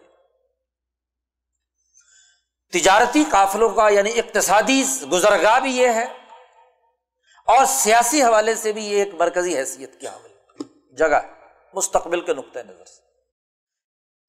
کنان کو مرکز بنا کر ابراہیمی تحریک کا آغاز ہوا۔ سو، ڈیڑھ سو، دو سو سال جتنی ابراہیم کی زندگی تھی، انہوں نے اس پر خرچ کیے۔ اسحاق علیہ السلام نے محنت کی۔ اسحاق علیہ السلام کے بعد یعقوب علیہ السلام، جنہیں اسرائیل بھی کہا جاتا ہے انہیں کے نام سے بنی اسرائیل ہے۔ تو یعقوب، اسرائیل اور پھر ان کے بعد حضرت یوسف علیہ السلام آتے تو تین انبیاء کا یہ دو ڈھائی سو، تین سو سالہ دور ہے۔ جس دور میں فلسطین کا یہ مرکز توحید کی آواز بلند کرتا ہے۔ تحریک حنیفیت کے وہ بنیادی اثاثی اصول جو ابھی پیچھے صورت العراف میں گزرے، دس بنیادی اصول۔ انسانیت کی ترقی اور فلاح و بہبود کے اس کا پہلا مرکز جو پھلا پھولا آگے بڑھا، وہ اسرائیلی مرکز، بیت المقدس اس کا مرکز ہے، اس کی بنیاد۔ وہ مختلف مراحل سے گزرتا گزرتا گزرتا۔ آج وہ سوچ اور فکر ایک جماعتی شکل اختیار کیے ہوئے۔ اب ضرورت ہے اس سے اگلا مرحلے کی کہ یہ مرحلہ آگے بڑھ کر اپنی حکومت قائم کرے۔ مولانا سندھی نے دنیا میں حکومتوں کے قائم ہونے کا جو تحلیل و تجزیہ کیا ہے وہ یہ کہ پہلے ایک فکر ہوتا ہے۔ ایک استاذ یا ایک رہبر اور رہنما، ایک لیڈر ایک سوچ اور فکر پیش کرتا ہے۔ وہ فکر پڑھانے کے لیے ایک جماعت بناتا ہے، شاگردوں کو اکٹھا کرتا ہے۔ ان کے سامنے اپنا فکر بیان کرتا ہے۔ ایک مدرسہ یا ایک اسکول وجود میں آتا ہے اور اسی سے اسکول آف تھاٹ وجود میں آتا ہے۔ اسی مکتب فکر سے جو تعلیم حاصل کرنے والے ہیں وہ آگے بڑھ کر اپنی تنظیم قائم کرتے ہیں۔ اسکول اور مدرسے کے بعد اگلے مرحلے میں ایک تنظیم وجود میں آتی ہے۔ وہ تنظیم ایک تحریک پیدا کرتی ہے۔ وہ تحریک اگلے مرحلے میں اپنا سسٹم بناتی ہے۔ سیاسی اور معاشی نظام۔ قومی حکومتوں کی تشکیل کرتی ہے۔ اور پھر جیسے جیسے مرحلہ آگے بڑھتا ہے، تو بین الاقوامی تبدیلیوں کے لیے وہ اپنے آپ کو تیار کرتی ہے۔ ابراہیمی اسکول آف تھاٹ یا تحریک حنیفیت، جس کا آغاز خود ابراہیم سے ہوا، جس کے بارے میں قرآن نے صورت البقرہ میں کہا کہ وہ امام انسانیت انسانیت کے بنیادی اثاثی اصول انہوں نے متعارف کرائے ہیں۔ اس تحریک کے آغاز کے یہ تین سو سال یا تین امبیا ابراہیم، اسحاق اور یعقوب، یہ اس اسرائیلی تحریک میں ایک تنظیم بنانے میں کامیاب ہو جاتا ہے ایک منظم اجتماعیت وجود میں آتی ہے۔ جو یعقوب کے بیٹوں اور خود یعقوب اور اس کے گرد و نواح کی پوری اجتماعیت کی شکل میں کنان میں سامنے آتی ہے۔ اب اس کا ایک اگلا مرحلہ ہے۔ کہ اس تحریک کا نمائندہ آگے بڑھ کر، یہ اجتماعیت آگے بڑھ کر، اپنی حکومت قائم کرنے کے لیے اگلے اقدامات کرتے ہیں۔ تو یوسف علیہ السلام نے ایک ایسے ماحول میں جو مخالفانہ ہے، جو پرانے فرسودہ تصورات کے تحت سماج قائم ہے، اس میں کس حکمت عملی کے ساتھ خاموش انقلاب بغیر کسی لڑائی بڑائی کے۔ حکمت کے اصول پر کتنی بڑی تبدیلی پیدا کر دی۔ قرآن حکیم نے اس تبدیلی، حکمت کے اس انداز و اسلوب کو اس صورت مبارکہ کا موضوع بنایا۔ اس صورت مبارکہ میں اس کی تفصیلات بیان کی۔ یہ یوسفی انقلاب قومی سطح کا انقلاب تھا۔ اور نبی اکرم صلی اللہ علیہ وسلم بھی مکہ مکرمہ میں اسماعیلی تحریک کے پہلے مرحلے میں قومی انقلاب برپا کرنے چلے تو یہ صورت مکی ہے۔ مکہ مکرمہ میں حضور کے انقلاب کے مراحل کون سے ہوں گے؟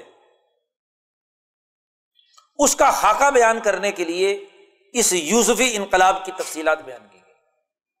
عام طور پر معاشروں میں جب انقلابی تصورات فروغ دیے جاتے ہیں، تو اس کے لیے کوشش کی جاتی ہے کہ واقعات کے ضمن میں بنیادی پیغام منتقل کر دیا ظلم و جبر کے ماحول میں کھلی باتیں کرنا بہت مشکل ہوتا ہے۔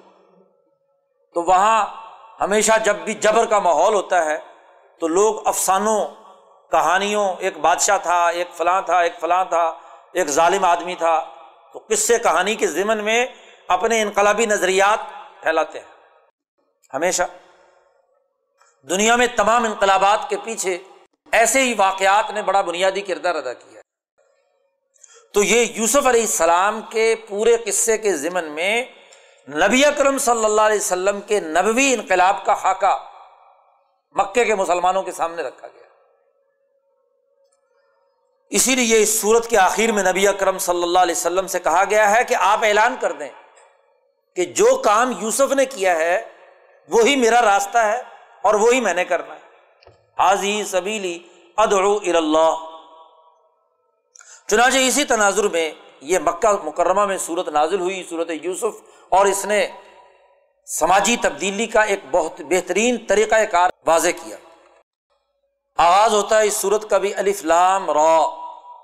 تل کا آیات الکتاب المبین۔ یہ واضح کتاب کی آیات ہے المبین، واضح اور دو ٹوک۔ اس میں کوئی بات مبہم نہیں ہے۔ کھلی باتیں۔ انا انزل قرآن عربی لعلکم تاقلون ہم نے یہ قرآن حکیم نازل کیا ہے عربی زبان میں۔ تاکہ تم عقل مند بنو۔ نبی اکرم صلی اللہ علیہ وسلم کے زمانے میں جو مخاطبین ہیں وہ کون ہے جن کی زبان عربی ہے۔ یہ واقعہ عربی میں نہیں ہوا۔ یہ تو ہوا ہے سریانی زبان میں یا عبرانی زبان میں۔ کیونکہ اسرائیلی تحریک یا کنان کے لوگوں کی زبان عربی نہیں تھی، عبرانی تھی۔ تو واقعہ تو یہ کسی اور زبان میں ہوا ہے۔ ہم آپ کے سامنے اس کو عربی میں پیش کر رہے ہیں۔ اس لیے کہ لال لقم تاقل تاکہ تم عقل بند ہو۔ تمہارے اندر عقل شعور پیدا ہو۔ تو قوم کی زبان میں قوم کے سامنے گفتگو کی جائے تو بات سمجھ میں آتی ہے۔ تو چونکہ قرآن کے اولین مخاطب عرب ہیں، تو اس لیے اس واقعے کو ہم عربی زبان میں پیش کر رہے ہیں۔ نہن نقص علی کا احسن القصص۔ ہم آپ کے سامنے ایک بہترین قصہ بیان کرتے ہیں۔ احسن القصص دو ٹوک واضح قوانین پر مشتمل، ایک خوبصورت اور عمدہ قصہ بیان کرتے ہیں۔ یہ حسین قصہ یا حسن و عشق کے قصے کی بات نہیں ہو رہی۔ کہ یوسف زلیخا کا قصہ ہے تو کوئی عشق معشوقی کی باتیں ہوں گی۔ وہ باتیں نہیں ہیں۔ احسن القصص یعنی یہ سیاسی، معاشی، عمرانی تشکیل کے لیے بہترین قوانین پر مشتمل قصہ بیان کر رہے ہیں۔ بما اوحینا علیہ کا حاضل قرآن وہ جو ہم نے آپ کی طرف وہی کی ہے اس قرآن اس لیے ہم آپ کے سامنے یہ بیان کر رہے ہیں۔ اور وہ ان کن تمن قبل ہی لمن الغافلین آپ اس سے پہلے اس قصے سے واقف نہیں ہے اس سے غافل تھے۔ آپ کے علم میں یہ پہلے قصہ نہیں۔ جتنی تفصیلات کے ساتھ قرآن حکیم نے یہاں اس صورت میں بیان کیا ہے، اس سے پہلے یہ اتنی تفصیلات کے ساتھ یہ قصہ لوگوں کے سامنے نہیں تھا۔ خاص طور پر مکے والوں کے پاس تو بالکل نہیں تھا۔ تو قرآن حکیم نے سب سے پہلے اس واقعے کی اہمیت بیان کی۔ کہ یہ واقعہ ہم نے آپ کے سامنے بیان کیا ہے، عمدہ ہے، بہتر ہے۔ اور اس لیے ہے کہ تاکہ عقل و شعور کے اندر اضافہ ہو۔ تو عقل پیدا کرنے کے لیے ہے، جذبات کو ابھارنے کے لیے نہیں۔ از قول یوسف علی ابھی ہی یا ابتی، انی رعی تو احد آشرا کو کبن و شمس و القمر رعی تو ہم لی ساجدین۔ یوسف علیہ السلام نے اپنے باپ سے کہا یعقوب علیہ السلام سے کہ یا ابتی انی رعی تو احد آشرا کو کبن اے ابا جان، میں نے یہ چیز دیکھی ہے رعی تو مشاہدہ کیا کہ گیارہ ستارے ہیں، سورج اور چاند ہے میں ان کو دیکھ رہا ہوں کہ یہ مجھے سجدہ کر رہے ہیں۔ قرآن حکیم نے یہاں خواب واب کا کوئی ذکر نہیں۔ یوسف یہ کہہ رہے ہیں، انی رعی تو میں نے دیکھا ہے۔ تو عام لوگوں کو سمجھانے کے لیے یہی بتایا جا سکتا ہے کہ خواب دیکھا۔ ورنہ اصول یہ ہے جو امام شاہ ولی اللہ دہلوی نے جس پر گفتگو کی ہے کہ دیکھو، انسانوں کے بہت سے درجے حیوانیت اور ملکیت کے باہمی ملاپ سے جو انسان وجود میں آتا ہے، اس کی ذہنی عقلی صلاحیتوں، قلبی اور عقلی صلاحیتوں میں فرق ہوتا ہے مختلف۔ جو آدمی اونچے تخیل کا حامل ہوتا ہے، بہادر اور دلیر ہوتا ہے۔ شاہ ولی اللہ صاحب فرماتے ہیں، اس کے دل و دماغ کے اندر خیالات بھی اتنے ہی اونچے اور اتنے بہترین آتے ہیں۔ اور جو بیچارہ آدمی کمزور ہوتا ہے، پس ذہنیت کا حامل ہوتا ہے، بزدل ہوتا ہے، تو بزدل کو بزدلی والے خیالات آتے ہیں، بہادر کو بہادری والے خیالات آتے ہیں۔ عقل مند کو عقل والے خیالات آتے ہیں۔ شاہ صاحب کہتے ہیں کہ جو آدمی جسمانی طور پر کمزور ہوگا وہ ہمیشہ لڑائی بڑھائی سے بچنے کی باتیں کرے گا۔ اور جو بہادر اور دلیر ہوگا وہ ہر ایک سے پنگا لینے کے لیے ہر وقت اس کے دماغ میں خیال مسلط ہوگا۔ تو ہر آدمی کی جیسی ذہنی اور جسمانی ساخت ہوتی ہے، اس کے مطابق اس کے تخیلات ہوتے ہیں۔ تو یوسف علیہ السلام، جن کی بہیمیت اور ملکیت اعلیٰ درجے کی، اس لیے ان کے تخیلات اور عزائم بھی بڑے بلند ہیں۔ ابھی تیرہ چودہ سال کی عمر ہے۔ ابتدائی عمر ہے۔ اور اس ابتدائی عمر میں تخیل کی بلندی کا حال یہ ہے کہ وہ ستاروں پر کمندے ڈال رہے ہیں۔ وہ دیکھ رہے ہیں کہ یہ ستارے، سورج، چاند یہ میرے سامنے سجدہ کر رہے ہیں۔ یعنی مجھے حکمرانی ان پر بھی کرنی تو حکمران ماں کی گود سے ہی حکمران ہوتا سعید من سعیدہ فی بطن امی۔ ہی نیک وقت وہ ہے جو ماں کے پیٹ سے ہی نیک وقت ہوتا ہے جس کے اندر اعلیٰ ضرورت مندی کے خیالات اور تصورات موجود ہیں۔ تو چونکہ عام لوگوں کو یہ بات سمجھانی ہوتی ہے تو اس لیے کہہ دیتے ہیں کہ جناب خواب دیکھا تھا یوسف علیہ السلام نے۔ خواب بھی تو دیکھنے اور مشاہدے کی چیزوں میں سے ایک چیز ہے۔ بہرحال خواب کہیں یا ان کے تخیل کی بلندی کہیں۔ یوسف علیہ السلام نے یہ دیکھا کہ گیارہ ستارے اور سورج اور چاند سجدہ کر رہے ہیں۔ باپ نے فوراً پہچان لیا کہ یہ ابراہیمی تحریک کا جو اگلا مرحلہ آ رہا ہے۔ اس تحریک کا اگلا قائد کون ہوگا؟ یوسف ہو گو یہ باقی بھائی بھی اسی تحریک کو ماننے والے ہیں۔ اللہ کی وحدانیت کا اقرار کرتے ہیں، رسالت کو تسلیم کرتے ہیں، جماعت کا حصہ ہے اسحاق کو نبی مانتے ہیں، یعقوب کو نبی مانتے ہیں، اس تحریک میں شامل ہے لیکن اس جماعت کے باقی لوگوں کی ذہنی صلاحیت تھوڑے درجے کی۔ وہ زیادہ سے زیادہ کنان کی سطح کی یعنی اس قبیلے اور برادری یا اس سطح کی حکومت قائم کرنے کی تو صلاحیت رکھتے ہیں۔ اس سے آگے کا تخیل ان کے سامنے پلاننگ ان کے سامنے نہیں۔ مستقبل کا لیڈر، بیٹا اگرچہ عمر میں چھوٹا ہے، یوسف، لیکن مستقبل کا لیڈر یہی بنے گا۔ قال، یا بنیا لا تخصص رویا کا یعقوب نے کہا، اے بیٹے، اپنا یہ خواب اپنے بھائیوں کے سامنے مت بیان کرنا۔ فیقید اللہ کا کئی دن وہ تمہارے خلاف سازش کریں گے۔ مکر و فریب سے کام لیں۔ گے ان شیطان انسان ادب مبین شیطان انسان کا بڑا دشمن ہے۔ یہ ضرور انہیں اکسائے گا۔ ان کو یہ بات سمجھ میں نہیں آنے کی کہ مستقبل کے انقلابات اگلے مرحلے کی تبدیلی کے لیے کیا اقدامات کیے جانے ہیں۔ وہ اپنی اس حکومت کو بچانے کے لیے کام کریں۔ یہ بھی نہیں یہ ویسی بات۔ کہ جیسی نبی اکرم صلی اللہ علیہ وسلم اور ان کے گرد و نواز جو مکے کے بڑے بڑے سردار ابو طالب کے پاس جمع ہو کر آئے اور کہنے لگے، اپنے بھتیجے کو منع کرو کہ یہ ہمارے خلاف پرپگنڈا کرتا ہے، ہمارے بتوں کے خلاف برا بری باتیں کرتا ہے۔ اس کو روکو۔ تو ربی اکرم صلی اللہ علیہ وسلم نے ابو طالب سے کہا کہ ان سے ذرا بتاؤ کہ یہ کیا چاہتے ہیں؟ انہوں نے کہا، ہماری حکومت ہے، قریش کی سرداری ہے اور ہماری اس حکومت کے خلاف یہ باتیں کر رہا ہے۔ تو یہ ہماری حکومت ختم ہو جائے گی۔ حضور نے فرمایا کہ یہ صرف مکے کی حکومت چاہتے ہیں۔ میں تو ان کی دنیا میں حکومت چاہتا ہوں۔ قریشیوں کی یہ حکومت جو آج صرف مکہ شہر یا حجاز کی حکمرانی تک محدود ہے، میں تو اس کو قومی ہی نہیں، بین الاقوامی سطح پر ان کو انسانیت کا نگران بنانے کے لیے آیا اگر یہ میری بات مان لیں، تو میں ان کو دنیا کا حکمران بنا دوں۔ تو یہی یوسف کا تخیل۔ اور وہ بھائی اس حقیقت کو سمجھ نہیں رہے۔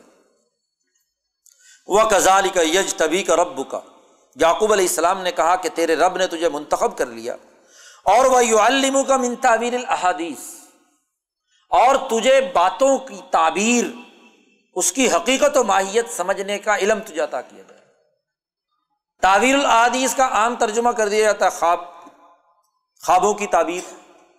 لیکن یہ اس لفظ کا ایک مفہوم ہے، ایک پہلو ہے۔ اور چونکہ عوام کو بات سمجھانی ہے، اس لیے خواب کا لفظ یہاں استعمال کر دیا۔ ورنہ تعویل کا جو لفظ عربی میں ہے، اس کے دو معنی امام راغب اسفہانی نے مفردات القرآن میں اس کی حقیقت واضح کی ہے کہ لفظ تعویل جو ہے، یا تو لفظ اول مادہ سے ہے، اور اس کے بعد اس کا معنی ہوگا باتوں کا مرکز اور محور تلاش کرنا، کہ کس بات کا اصل مرکز اور محور کیا ہے؟ باتوں کی پیچھے جو بنیاد کار فرما ہے، مقاصد کار فرما ہے، انہیں سمجھنا۔ یہ ہے تعویر الحادیث اور یا یہ لفظ ایالہ سے ہے۔ اور ایالہ کا معنی ہے سیاست۔ تعویر الحادیث کا مطلب ہے باتوں کی سیاست سمجھنا۔ سیاست کے میدان میں جب باتیں کہی جاتی ہیں، تو بیان دینے کے پیچھے جو سیاسی مقصد ہوتا ہے اسے سمجھا جاتا ہے۔ بیان کے الفاظ سیاسیات کی زبان میں اہمیت نہیں رکھتے۔ بیان کے پیچھے بیان دینے والے کے جو سیاسی مقاصد و اہداف ہیں، وہ اہمیت رکھتے ہیں۔ سیاسیات اور حکومتوں کی زبان میں، اس لیے کہتے ہیں کہ سفارتی زبان، ڈپلومیٹک زبان، وہ بڑی ٹیکنیکل قسم کی ہوتی ہے۔ کہ کس جملے یا کس لفظ کا سیاسی مطلب کیا ہے؟ وہ لغت والی زبان نہیں ہوتی کہ لغت میں ڈکشنریاں کھول کر دیکھو کہ جی اس کا لفظ کا کیا مطلب ہے۔ تو لغت سے بات سمجھ میں نہیں آتی۔ تو سیاست کی زبان اپنی ہوتی ہے۔ تو تعویر الحادیث باتوں کی سیاست سمجھنا۔ کہ باتوں کا اصل مقصد، سیاسی مقصد کیا ہے؟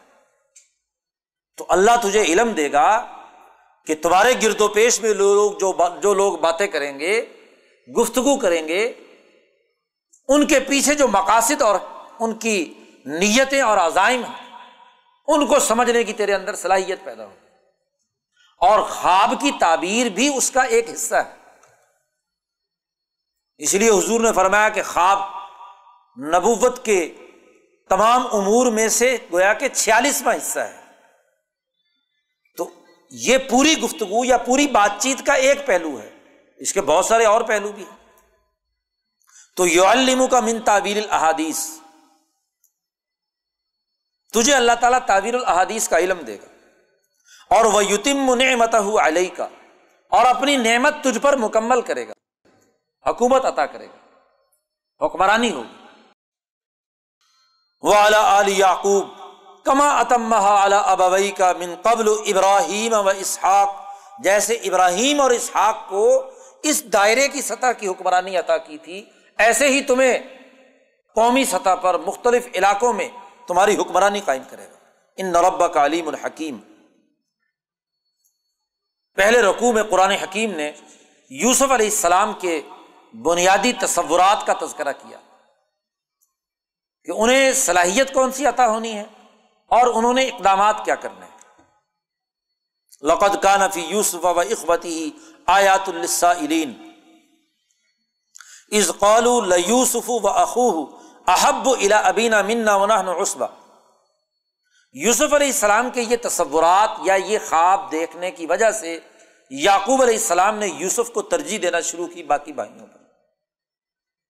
نبی ہمیشہ محض پدری محبت کی بنیاد پر کسی سے فرق و امتیاز کی بات نہیں کرتے۔ امبیا اپنے مشن، اپنے نظریے کے فروغ کے نقطۂ نظر سے افراد کے ساتھ معاملہ کرتے ہیں۔ یعقوب علیہ السلام کو جب یہ پتا چلا کہ مستقبل کا، اس جماعت کا لیڈر یوسف ہے، تو محبت، تعلق میں اضافہ ہونا شروع ہو اب باقی بھائیوں نے دیکھا کہ ہمیں نظر انداز کیا جا رہا ہے اور اس کے ساتھ بلا وجہ کی محبت۔ وہیں سے حسد کی آگ بھڑکنا شروع ہوئی اور بھائیوں نے فیصلہ کر لیا اور انہوں نے کہا، ان نہ ابانا لفی ضلال مبین۔ ہمارے باپ جو ہے وہ بہت ہی بڑی گمراہی میں مبتلا ہے۔ کہ کماتے ہم ہیں، محنت ہم کرتے ہیں، بڑے ہم ہیں، پورا گھر ہم چلا رہے ہیں، بکریاں ہم چلاتے ہیں، سارے کام ہم کرتے ہیں یا کنان کے۔ اور محبت یہ چھوٹے بیٹے سے کر رہا ہے۔ اس لیے سارے بھائیوں نے مل کر سازش کی کہ کہنے لگے او قتل یوسف یوسف کو قتل کر دو۔ یا ایسی زمین میں پھینک دو، اتنا دور ہو جائے کہ تمہارے باپ کی توجہ صرف تم تک محدود ہو جائے۔ اور جب یہ کام کر گزرو، تو تکون و ممباد ہی قومت صالحین، تو اس کے بعد بڑے نیک بن جانا تو توبہ کر لینا۔ ممباد ہی قومت صالحین۔ ایک جرم یہ کر لیتے ہیں اور اس کے بعد معافی مانگ لیں گے سراغ سالے بن جائیں گے۔ قال قائل منہم، ان میں سے ایک کہنے والے نے کہا، ایک بھائی نے، لا تختلو یوسف، قتل مت کرو۔ ابراہیمی تحریک کے اصولوں کے تحت قتل ایک بہت بڑا جرم ہے، تو قتل کا ارتکاب مت کرو۔ وہ القوفی غیابت الجب اس کو کسی اندھے کنویں میں ڈال دو۔ یل تقت ہو باز سیارہ ان کن تم فائلین اگر کرنا چاہتے ہو تو یہ کر لو۔ کوئی قافلے والا آئے گا، اٹھا کر لے جائے قالو یا بانا مالک اللہ منا یوسف و انا لہو لنا سکون یعقوب علیہ السلام کے پاس سارے جمع ہوئے، کہنے لگے کہ آپ یوسف کے بارے میں ہم پر اعتماد کیوں نہیں کرتے؟ ہم تو اس کے بڑے خیر خواہ ہیں۔ اس کو ہمارے ساتھ بھیجیں، یہ کھیلے کودے باہر جنگل میں جہاں ہم بکریاں چراتے ہیں، یرتا ویل آب و انا حافظون اور ہم اس کی حفاظت کریں گے، سب کے سب بڑی قسمیں اٹھا کر کہہ رہے ہیں، تاکید کے ساتھ کہہ رہے قولا انی لنی انتظبو بھی یعقوب علیہ السلام نے کہا کہ مجھے یہ ڈر ہے کہ تم اسے لے جاؤ اور کہیں کوئی بھیڑیا آ کر اس کو کھا نہ جائے۔ اکلا زیب وہ ان تم ہو غافلون اور تم اس سے غافل ہو۔ کہنے لگے، عجیب بات ہے۔ ہم ایک پوری ٹیم ہے گیارہ آدمیوں کی۔ نہ عصبت ہماری موجودگی میں ایک بھیڑیا آ کر کھا جائے گا، یہ کیسے ہو سکتا ہے؟ زیب و نہ عصبت ان عز اللہ خاصرون ہم تو بڑے خسارے میں ہیں اس وقت۔ لے گئے اور لے جا کر یوسف علیہ السلام کو پہلے مارا پیٹا اور پھر اٹھا کر کنویں میں ڈال دیا۔ جالو فی غیابت الجب۔ قرآن کہتا ہے او حینا نبی امرحیم حاضا وحم لا یشعرون۔ ہم نے یوسف علیہ السلام کو وہی دے کر ان کو تسلی دی۔ اور دوسری طرف پورا دن انتظار کرنے کے بعد رات کو روتے دھوتے ہوئے باپ کے پاس پہنچے۔ جاؤ اباہ عشا یبکون۔ پالو یا ابانا، انا ذہبنا نستبق۔ ہم دوڑ لگا رہے تھے، کپڑوں کے پاس ہم نے یوسف کو بٹھا دیا۔ و ترکنا یوسف آئندہ بتائنا بھیڑیا آیا اور اس کو کھا گیا۔ ویسے تو آپ ہم پر یقین نہیں رکھیں گے۔ اگرچہ ہم سچ ہی بولے اور ایک کمیز خون لگا کر لا کر یعقوب کے سامنے پیش کر دیا بدمین کزبن یعقوب نے ایک جملہ کہا سب ولت لکم انفسکم امرا تم نے اس پورے معاملے کے اندر جو بات اپنی طرف سے گھڑی ہے، ملائی ہے، ملاوٹ کی ہے، اس کو قرآن نے لفظ تصویل امر سب لکم انفسکم امرا یعنی حقیقت واقعہ تو کچھ اور ہو اور اپنی طرف سے اس کے اندر چیزیں داخل کر کے اپنے مقاصد کے تحت پیش کیا جائے۔ اس کو کہتے ہیں تصویر امر۔ حقائق کے برخلاف بات اور گفتگو کو بنا کر پیش کرنا یہ خرابی کی بات ہے۔ اس لیے یوسف علیہ السلام نے کہا، فصبر جمیل و اللہ المستعان علامہ تصف دوسری طرف تین دن کے بعد قافلہ آ جاتا ہے اور وہ یوسف علیہ السلام کو نکال لیتا ہے۔ یہ سارے بھائی دیکھ رہے ہیں۔ انہوں نے باقاعدہ سودا کیا۔ اٹھارہ درہم کے بدلے میں، سکوں کے بدلے میں یوسف علیہ السلام کا سودا بھائیوں نے اس سے، غلام کی حیثیت سے کر دیا قافلے والوں کے ساتھ۔ وہ شرح بسمن بخشن دراہی مبادہ مالک ابن نظر، اس نے جو قافلے کا سردار تھا، وہ اسماعیلی سلسلے سے ابراہیم علیہ السلام کی اولاد میں سے ہی تھا۔ اس کے ساتھ سودا ہو گیا، اس نے تحریر لکھوا لی اور تحریر لکھوا کر یوسف علیہ السلام کو گھوڑے میں بٹھایا اور روانہ ہو گیا۔ وہ کانوفی ہی منزا ہی دی بات تو یہ ہے کہ انہوں نے تو یہ شرارت کی تھی۔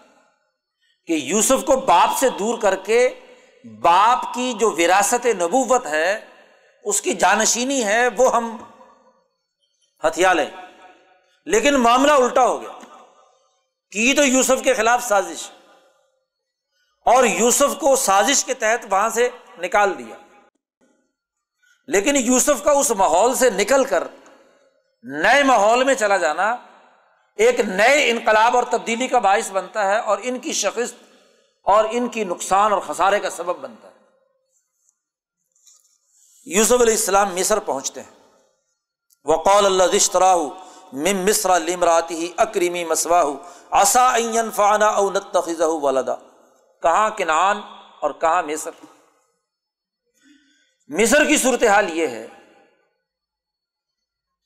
کہ یوسف علیہ السلام کی آمد سے پہلے اربوں کا ایک بہت بڑا قبیلہ تھا۔ اس نے مصر پر حملہ کیا تھا۔ اور وہاں کے جو پرانے قبتی اور پرانے لوگ تھے یا وہاں جو پرانا نظام موجود تھا، تصورات اور خیالات بت پرستی کی اور اس کے، ان تمام کو شکست دے کر وہ قبیلہ مصر پر حکمران تھا۔ بادشاہ مصر وہ دراصل پچھلے سو سال سے اس خاندان میں چلی آ رہی تھی جو اس عرب علاقوں سے اٹھ کر مصر پر حملہ آور ہو کر اس نے وہاں اپنی حکومت قائم کی تھی۔ اب وہاں کی صورتحال یہ تھی کہ ایک طرف قدیم پرانے مذہبی تصورات کے حامل کاہنین تھے۔ یہ قبیلہ وہاں پہنچا تو یہ ایک حکمران اور سیاسی قبیلہ ہے۔ اور سیاسی لوگوں کا مذہب سے کوئی گہرا تعلق نہیں ہوتا انہوں نے پرانے مذہب کے مطابق ہی اعمال مذہب انہیں کا رہنے دیا، لیکن اپنی حکومت اور اپنے سیاسی مقاصد اپنے برقرار رکھے۔ ایسی حالت میں قدیم مذہب اور اس قبیلے کے حکمرانوں کے درمیان بسا اوقات مذہبی تو نہیں، سیاسی کشمکش کا عمل چلتا رہتا تھا۔ مذہبی لوگ اپنے طور طریقے کو فروغ دینے کی کوشش کرتے تھے۔ لیکن سیاسی طاقت سیاست کی اپنی زبان یا اپنے تقاضے ہوتے ہیں۔ تو گو مذہبی طور پر ان کے رسومات پر تھے، لیکن وہ اپنے سیاسی تقاضوں کے مطابق حکمرانی کر رہے تھے۔ اور قدیم زمانے میں حکمران عام لوگوں کے مذہب سے بھی کوئی براہ راست تعلق نہیں رکھتے تھے۔ تو اس طرح کا معاملہ چل رہا ہے۔ ایسے ماحول میں یوسف علیہ السلام مصر پہنچتے مصر کی حکمرانی کا ڈھانچہ یہ ہے کہ ایک بادشاہ ہے۔ بادشاہ کے نیچے انتظامی نظم و نسق چلانے والا ایک عزیز مصر یا وزیر اعظم اور ایک فوجی سسٹم چلانے کے لیے سپہ سلار سپہ سلار اعظم فوج کا سربراہ، وہ براہ راست بادشاہ کے سامنے جواب دہ ہے۔ اور جو انتظامی نظم و نسق چلانے والا عملہ ہے، وہ عزیز مصر کی سربراہی میں بادشاہ کے سامنے جواب دے اس لیے بادشاہ کے دو اہم ترین عہدے داران ہیں، ایک سپا سلار فوج کا اور ایک عزیز مصر یا وزیر اعظم۔ یوسف علیہ السلام خوبصورت، حسین ترین انسانوں میں سے ہیں۔ ابھی ابتدائی عمر ہے، وہاں پہنچتے ہیں تو وہی مالک بن نظر جس نے اٹھارہ سکوں کے عوض یوسف کو خریدا تھا، چار ہزار سے زیادہ دینار کے بدلے میں اس نے وہاں بولی لگ گئی۔ اور وہ عزیز مصر، جو مصر کا وزیر اعظم ہے، فوتی فار، اس نے یوسف علیہ السلام کو خرید لیا۔ چار بڑے بڑے توڑے سونے کے، دیناروں کے، وہ اس کے حوالے کیے اور یوسف علیہ السلام کو لے کر اپنے گھر آ گیا۔ اولاد اس کے کوئی نہیں۔ بیوی کو کہتا ہے، زلیخا جس کا نام ہے، لمراتی ہی اکریمی مسوا اس کو اچھی طرح رکھو۔ ہو سکتا ہے کہ اس غلام کو جتنے میں ہم نے خریدا ہے اچھا بن جائے تو زیادہ نفے پر فروخت کر دیں گے۔ او نہ تخیزہ ہو ولادا یا اس کو ہم اپنا بیٹا بنا دیں۔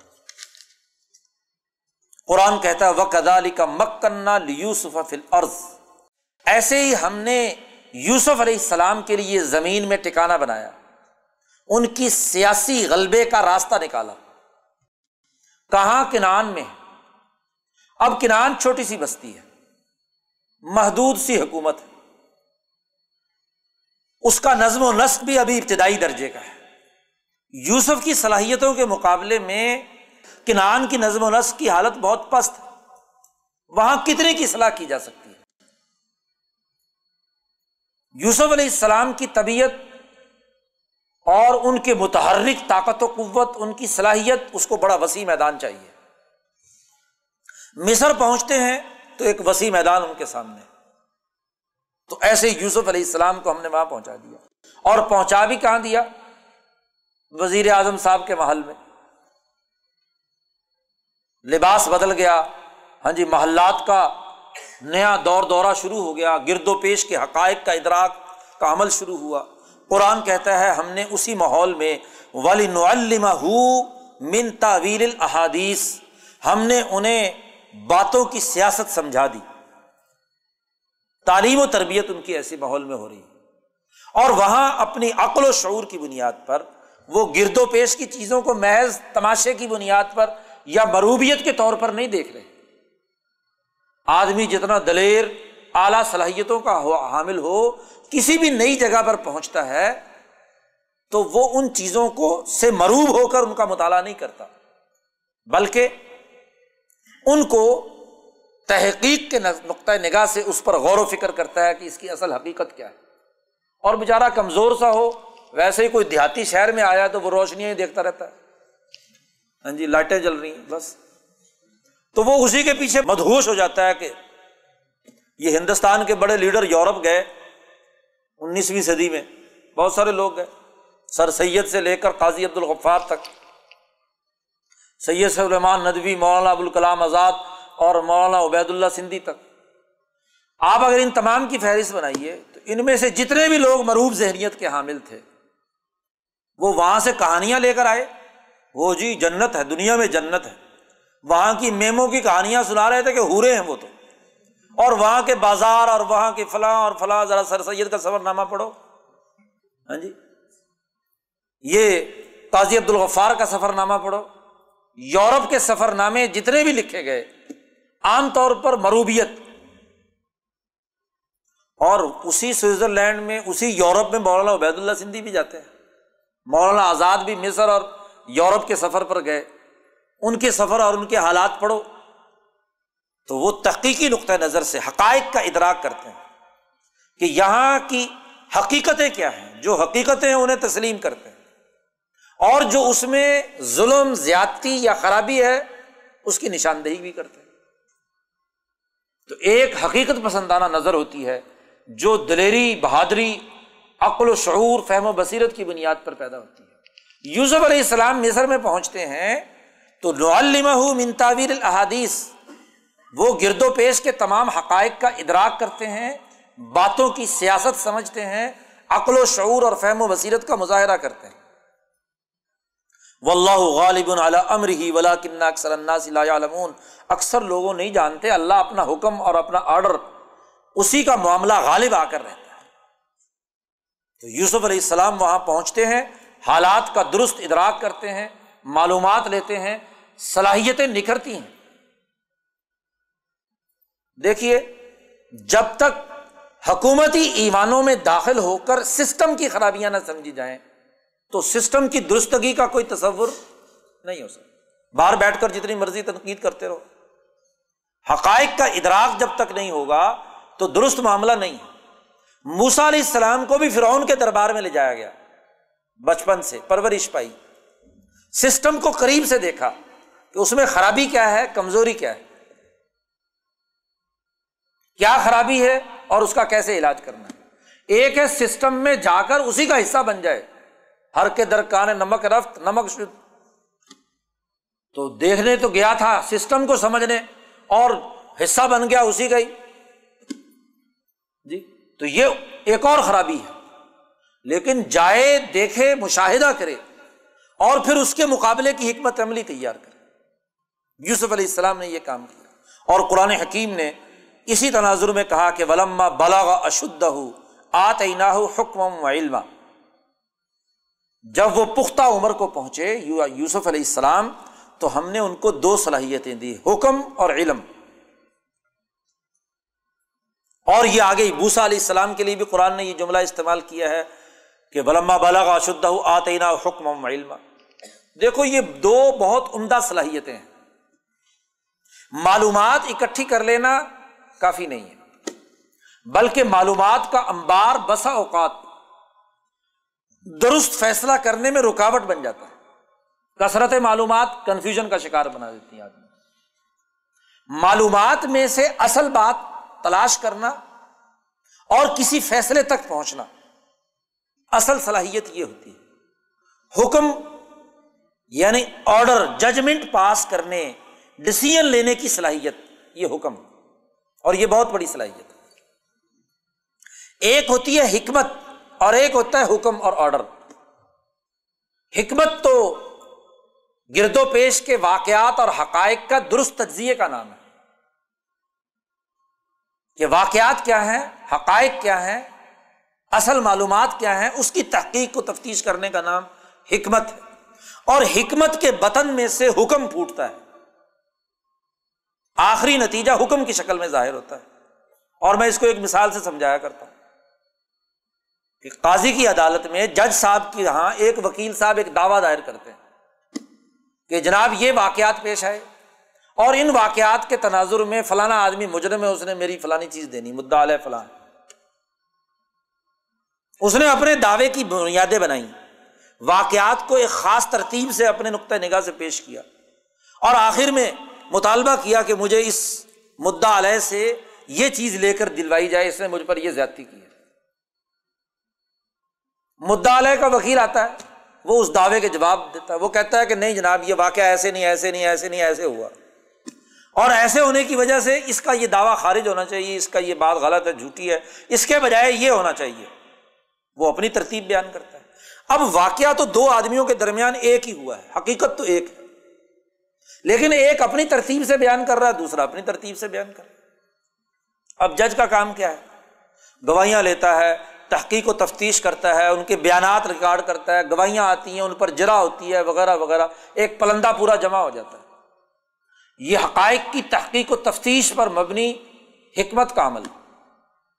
اور جب تمام چیزیں سامنے آ جاتی ہیں، تو جج صاحب آخر میں جب فیصلہ دیتے ہیں، تو وہ واقعات کی اپنی ترتیب قائم کرتے ہیں۔ نہ خالی مدعی مدعی کی اور نہ مدعا علیہ کی۔ وہ کہتے ہیں کہ نہیں جی میری تحقیق اور تفتیش کے نتیجے میں جو حقائق مجھے معلوم ہوئے، اس کے مطابق واقعات کی ترتیب یہ ہے کہ یہ ہوا یہ ہوا یہ ہوا یہ ہوا۔ دی بیس، تیس صفحے تو وہ ان تمام چیزوں پہ گزار دیتا۔ حقائق کی ایک نئی ترتیب قائم کر کے اور پھر آخر میں دو سطروں کا آرڈر ہوتا ہے، حکم۔ اب اس حکم تک پہنچنے کے لیے اتنا لمبا پروسیس مکمل ہوا ہے۔ تو حکم کی صلاحیت ججمنٹ کی صلاحیت، کسی ڈسیزن تک پہنچنے کی صلاحیت، یہ امبیا علیہ السلام کو سب سے پہلے عطا کی جاتی ہے۔ نبوت میں یہ بڑی انتہائی اہم بات ہے۔ تو آتنا حکمن و علم علم کی اساس پر ہی دراصل حکم آرڈر جاری ہوتا ہے۔ تو درست معلومات کا ہونا اور درست معلومات کی اساس پر ایک صحیح اور درست حکم تک پہنچنا، یہ بنیادی بات ہے۔ تو یوسف علیہ السلام کو ہم نے دو باتیں دی ہیں، صحیح علم اور صحیح حکم تک پہنچنے کی صلاحیت۔ وہ کزال کا نجزل محسنین اور ایسے ہی جو محسن انسانیت کے لیے درست کام کرنے والے لوگ ہیں، ہم ان کو اچھا بدلا دیتے ہیں۔ یوسف علیہ السلام اپنی صلاحیت کے ساتھ مصر میں رہ رہے ہیں۔ قرآن حکیم نے اس پورے دور جو مصر کا ہے، اس میں یوسف علیہ السلام رہے تو دو اہم واقعات بیان کیے جو واقعات دراصل اس مصری نظام کے عدل و انصاف، سیاسی معاشی نظام یہاں کی تمام خرابیوں کو تشت ازبام کرنے والے دو واقع قرآن نے بیان کیے۔ ایک حکومتی ڈھانچے کے اعتبار سے ہے۔ اور ایک جیل میں رہتے ہوئے یوسف علیہ السلام کا عمل۔ نو دس سال جیل سے پہلے کے اور نو دس سال جیل کے اندر یہ بیس سالہ دور کے دو نمائندہ واقع ہیں۔ ایک واقعہ جو مشہور جو آپ سنتے رہتے ہیں، زلیخا کا واقعہ۔ کہ وہ جس کے گھر میں یوسف علیہ السلام نے پرورش پائی، ماحول گزرا فوتی فار جس نے یوسف علیہ السلام پر احسانات کیے، ان کو تمام مراحل سے گزارا۔ اسی فوتی فار کی بیوی، اس کے دل میں عشق پیدا ہو جاتا ہے یوسف علیہ السلام کا۔ پہلے مرحلے میں یہ عشق عشق مجازی ہے۔ اور اسی عشق مجازی سے مغلوب ہو کر وہ نفسانی خواہشات کا مطالبہ کرتی ہے یوسف علیہ السلام سے۔ قرآن نے اس کا تذکرہ کیا ورابدت ہلتی ہو افی بیتی ہا ان نفس ہی زلیخا نے یوسف علیہ السلام کو پسلانے کی کوشش کی، دروازے بند کرا دیے، غلقت الابواب اور اس کو گناہ کی دعوت دی۔ قالت ہئی تلک اب یہ بڑا نازک مرحلہ ہے کہ جو پرورش کرنے والی ہے، احسان کرنے والی ہے، وہی گناہ کی دعوت دے رہی ہے یوسف علیہ السلام۔ کیا کیا جائے؟ یوسف علیہ السلام نے کہا، معاذ اللہ ان نہ ربی احسنا مسواج اللہ کی پناہ۔ جس انسان نے مجھ پر اتنا احسان کیا ہے، پرورش کی اچھا ٹکانا دیا، آج میں اسی کے گھر میں خیانت کروں، یہ کیسے ممکن ہے؟ ایسا نہیں ہو سکتا۔ ان نہ لا یوف ظالمون یوسف علیہ السلام نے اس خاتون سے کہا کہ دیکھو، اللہ تعالیٰ ظالموں کو کبھی فلاں نہیں دیتا۔ یہ بہت بڑا ظلم ہے کہ جس کے گھر کا نمک کھاؤں جس کے گھر کے اندر رہوں، جس نے مجھے اتنی عزت دی ہو، اور میں آج اسی کی عزت پر ہاتھ ڈالوں، یہ ظلم۔ اور اس ظلم کو کسی بھی صورت میں فلاں نہیں ہوتی۔ یوسف علیہ السلام نے اپنی عزت بچانے کے لیے وہاں سے دوڑ لگائی۔ وسط وقال باب وقدت قمیصہ مندبر تمام دروازے کھولتے ہوئے آخری دروازے تک پہنچتے ہیں تو وہ خاتون پیچھے پہنچی اور اس نے قمیص یوسف علیہ السلام کی آخری مرحلے میں کھینچی تو پیچھے سے پٹ گئی۔ اور دروازہ کھلا تو سامنے فوتی فار کھڑا۔ وہ الفیا سیدہ لدل باپ دروازے کے سامنے وہ کھڑا۔ ابھی تک وہ عورت جس کے دماغ پر بھوت سوار ہے، خواہشات کا۔ خاوند کو سامنے دیکھتی ہے تو بالکل دوسری طرف پلٹ جاتی ہے۔ عورت فوراً بدل کر کہتی ہے اپنے خامن سے کہ ماں جزا من اراد ابھی اہلی کا سون جو غلام مجھ پر حملہ آور ہوا ہے، اس کی کیا سزا ہونی چاہیے؟ یعنی الٹا سارا الزام کسی پر ڈالا جا رہا ہے۔ یوسف علیہ السلام۔ اور دو سزاؤں میں سے ایک سزا ضروری ہے اس کے لیے۔ یا تو اس کو جیل میں ڈال دو، او عذاب العلیم یا اس کو سخت کڑا عذاب دو۔ اب ایسے موقع پر کہ جہاں مجرم بھی وہ خود ہے اور الزام بھی کسی پر لگا رہی ہے۔ یوسف علیہ السلام۔ یوسف علیہ السلام نے دفاع کیا۔ دیکھو، خاموشی کے وقت خاموشی ہوتی ہے۔ ہر جگہ نیکی کا نام، خاموشی کا نام نیکی نہیں ہوتا۔ یوسف علیہ السلام نے فوری طور پر اس کا جواب دیا کہ ہیا راودت نے یہ جھوٹا الزام لگاتی ہے کہ میں نے اس پر حملہ کیا، اس نے مجھے دعوت دی ہے، گناہ کی ہیا راولت نے نفس مفتی فار نے کہا کہ کیا گواہ تمہارے پاس؟ ظاہر ہے کہ اس بند کمرے میں کیا گواہ ہونا وہ شاہد شاہد من اہلیہ اسی زلیخا کے خاندان میں ایک خاتون کا چھوٹا بچہ دودھ پیتا۔ یوسف علیہ السلام نے تھوڑی دیر سوچ کر کہا کہ یہ گواہ یہ گواہی دے۔ اس بچے کے سر پر ہاتھ پھیر کر کہا، بتاؤ گواہی دو۔ شاہدہ شاہد من اہلیہ اور اس گواہی دینے والے نے بھی بڑی عدل و انصاف کی گواہی دی۔ اس نے کہا، ان کانا کمیس ہو قدم ان قبول فصداقت بہو من القادی اگر دیکھو، یوسف کی کمیز سامنے سے پھٹی ہوئی ہے، تو عورت سچی ہے، یوسف جھوٹا ہے۔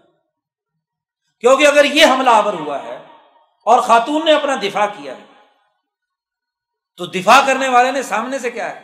گربان پکڑا ہو۔ اس کو روکنے کی کوشش کی ہوگی۔ تبھی تو گربان یہ پھٹا سامنے سے۔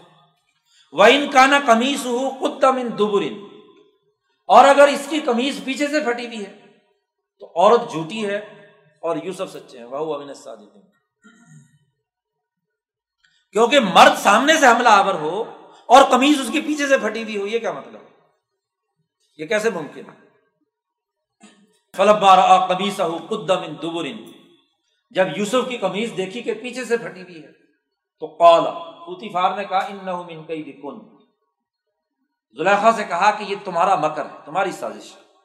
ان نہ کئی کن عظیم، تم بہت عظیم مکر کرنے والی یوسف، ظاہر غلام ہے، اس لیے یوسف سے کہا آرف انہاظا چھوڑو نظر انداز کرو، اس بات کو یہیں پہ دبا دو۔ وسط فری زمبک اور اپنی بیوی سے کہا کہ اپنے گناہوں کی معافی مانگو۔ ان نہ کی کنت من الخاتین غلطی تمہاری اب یہ بات یوسف نے تو کسی سے سامنے نہیں کہی۔ ظاہر ہے اسی خاندان کا مسئلہ ہے۔ لیکن دروازے پر یہ بات ہو رہی ہے، غلاموں کے اندر بات پھیل گئی ہے اور وہاں سے آہستہ آہستہ پورے شہر کے اندر پھیل گئی۔ وقال نسبت فل مدینہ تمراۃ العزیز ترابد فتح نفس ہی اس خاتون کے خلاف پراپگنڈا شروع ہو۔ لوگوں نے کہا، عجیب۔ آزاد مردوں کے ساتھ عشق لڑایا جائے تو بات بھی ہے، یہ غلاموں کے ساتھ عشق لڑاتی پھرتی۔ امراۃ العزیز، یہ عزیز مصر کی بیوی وزیر اعظم کی بیوی جو ہے، وہ اپنے غلاموں کے ساتھ عشق لڑاتی ہے۔ ترابید فتح نفس ہی قد شغف حبا۔ سب نے پراپگنڈا شروع کیا فی ضلال مبین۔ زلیخا نے یہ بات سنی۔ اس نے ایک دعوت کا انتظام کیا۔ آتد متک ان ایک دعوت کا انتظام کیا۔ اور وہ آتت کل واحد من ہن سکین فروٹ سامنے رکھے اور ہر ایک کے سامنے ایک چھری بھی رکھ دی، تیز دار اور یوسف سے کہا کہ قالت خروج علیہ ہند ان کے سامنے آؤ۔ یوسف پر جب نظر پڑی تمام خواتین کی، تو اکبر نہ ہو۔ ان کے منہ کھلے کے کھلے رہ گئے۔ اور وقتا نہ ایدیا ہن اور بے دہانی میں بجائے فروٹ کاٹنے کی انگلیاں کاٹی اور کہنے لگی ہا شر اللہ ما حاضہ بادشاہ یہ انسان نے۔ ان حاضہ اللہ ملک ان کریم۔ ان یہ تو کوئی بہت ہی معزز فرشتہ۔ زلیخا کو موقع مل گیا۔ اس نے کہا فضال کن الدی لم تننی فی ہی یہی وہ ہے جس کے بارے میں تم مجھے ملامت کرتی تھی کہ اس کے عشق کے اندر اندھی ہو رہی ہے۔ تم نے تو ایک دفعہ دیکھا ہے تو ہاتھ کٹوا لیے، میرے تو گھر میں رہتا ہے یہ ہر وقت۔ لم تننی فی ہی ولاقدراوت نفس ہی میں نے اسے گناہ کی دعوت دی تھی، لیکن فستا سم اس نے اپنے آپ کو محفوظ رکھا۔ اور یہ کان کھول کر سن لے، عورتوں کے سامنے بباغ دول۔ وہ خاتون اول صاحبہ فرما رہی ہیں کہ لم یف الما آمر میں نے اس کو جو حکم دیا ہے اگر اس نے نہ کیا تو لوس جنن اس کو ضرور جیل میں ڈال دیا جائے گا۔ اور یا یہ ذلیل اور رسوا ہوگا۔ یہ واقعہ دراصل وہاں کے ملکی، عدالتی، سیاسی، معاشی نظام کے اوپر ایک بہت بڑا سوالیہ نشان کہ عدل و انصاف کا کوئی دستور نہیں ہے۔ کہ مجرم جو ہے، وہ تو باہر بیٹھا ہے۔ اور جس نے جرم نہیں کیا، بلکہ وہ اس جرم سے بچنے کی کوشش کرتا ہے، اس کو اٹھا کر جیل میں ڈال دیا جاتا ہے۔ یوسف علیہ السلام کو انہوں نے پکڑا اور جناب جیل پہنچا دیا۔ صرف کس کے کہنے سے؟ زلیخا کے کہنے سے۔ تو پورا عدالتی نظام مشکوک۔ اور جو سب سے بڑی خرابی ایک اور ظاہر ہوئی، وہ یہ کہ وہاں کا پورا نظام مردوں کے اختیار میں نہیں، عورتوں کے اختیار میں۔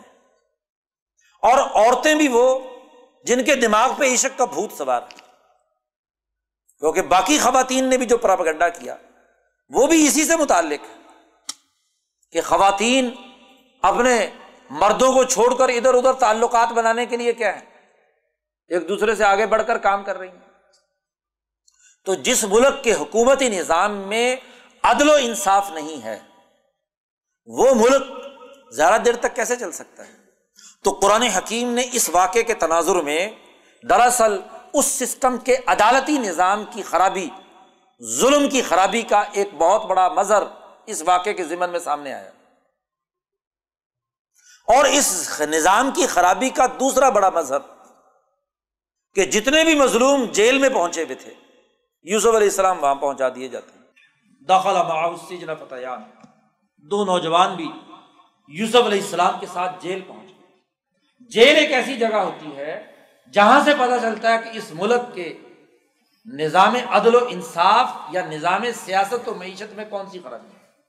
یوسف علیہ السلام جیل پہنچے تو بہت سے مظلوم بے گنا گرفتار وہاں کے حکمران طبقوں نے جن لوگوں کے ساتھ ظلم کیا، بہت سے بوڑھے یوسف علیہ السلام کے پاس آئے اور انہوں نے کہا کہ ہماری بیٹیوں کو فلاں کاہن نے اٹھا لیا، فلاں نے مذہبی رہنما نے اٹھا لیا، فلاں سیاست دان نے اٹھا لیا، ہم نے آواز بلند کی تو ہمیں پکڑ کر جیل ڈال دیا۔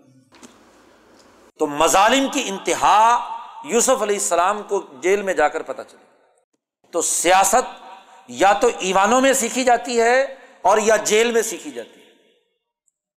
تو یوسف علیہ السلام کے اگلے نو سال جیل میں گزرتے ہیں۔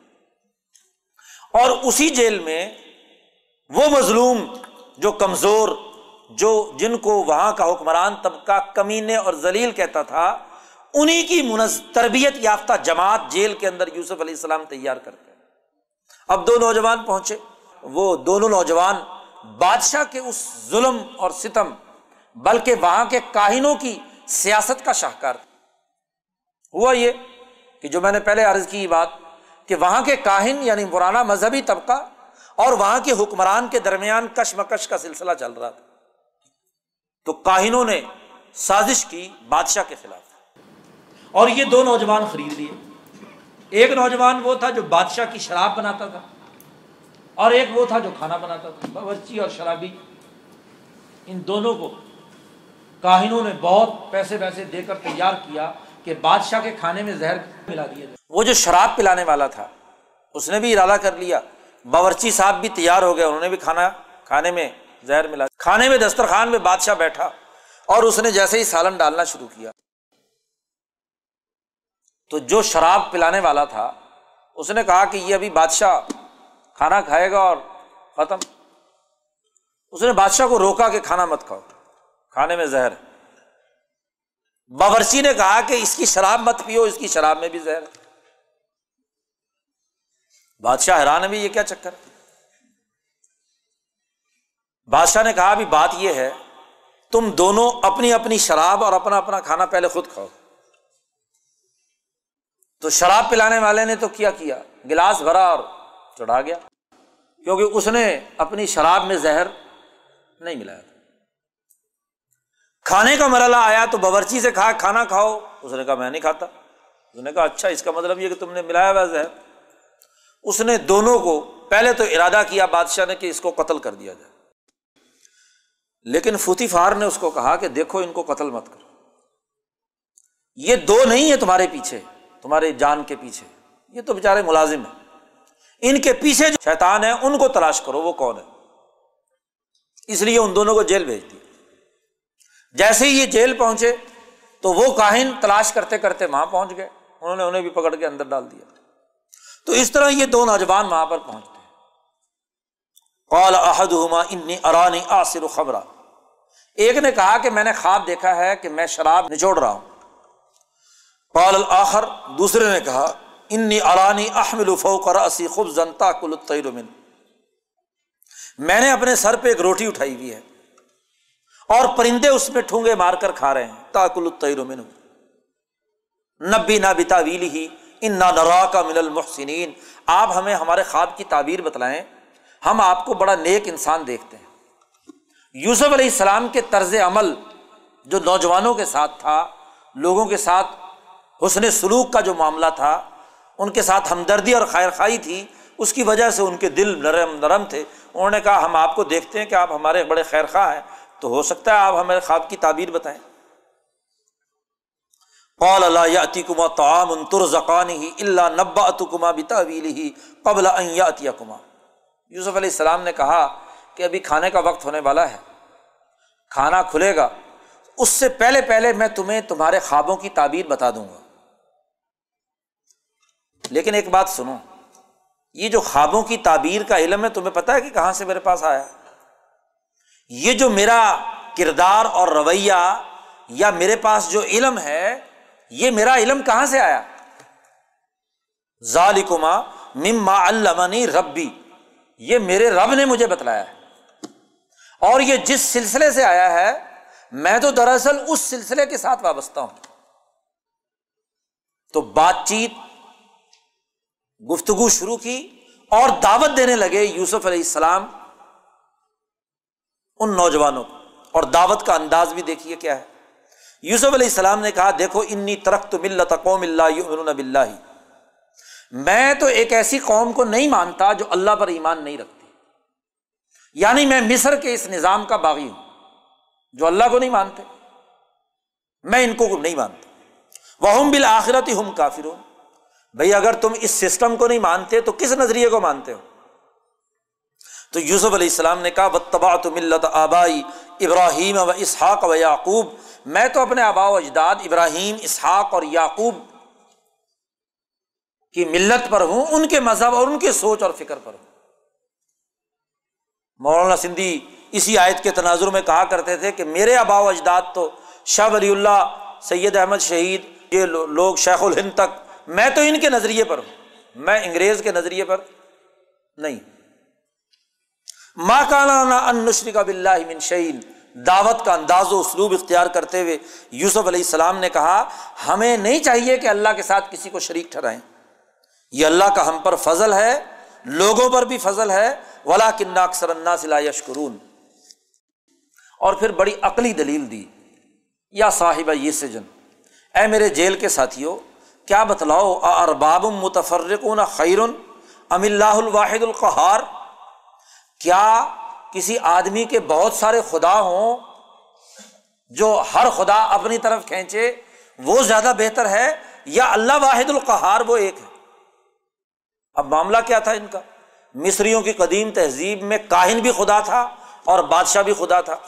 اور یہ دونوں اسی گومگو کی کیفیت میں تھے۔ کاہن کہتے تھے کہ پیسے لو اور زہر ملا کر بادشاہ کو ختم کرو، اس لیے کہ ہم تمہارے خدا ہیں، ہم تمہیں حکم دیتے ہیں۔ لیکن بادشاہ بھی اپنے آپ کو خدا کہتا تھا۔ تو شرابی نے اسی لیے شراب میں زہر نہیں ملایا کہ یہ بھی تو خدا ہے، خدا کو زہر دے کر مارنا یہ کتنا بڑا جرم ہے۔ اسی تضاد کی وجہ سے، اسی کشمکش کی وجہ سے اس نے اس کو زہر نہیں دیا۔ تو اس نے پوچھا، یوسف علیہ السلام نے کہ کیا دو تین خدا ہوں اور ہر خدا اپنی طرف کھینچے، وہ زیادہ بہتر ہے؟ یا آدمی ایک ہی کا آدمی غلام ہو، ایک خدا زیادہ بہتر ہے؟ ام اللہ الواحد القحار اور پھر بڑی اہم بات یوسف علیہ السلام نے کہی ماتا مندون ہی اللہ اسمان. یہ جن خداؤں کی تم باتیں کرتے ہو، یہ صرف نام کے خدا ہے سمئی تم ہوا ان تم و آبا حکم تم نے اور تمہارے آبا و اجداد نے ان کے نام رکھ لیے ہیں۔ اللہ نے اس پر کوئی دلیل نہیں اتاری۔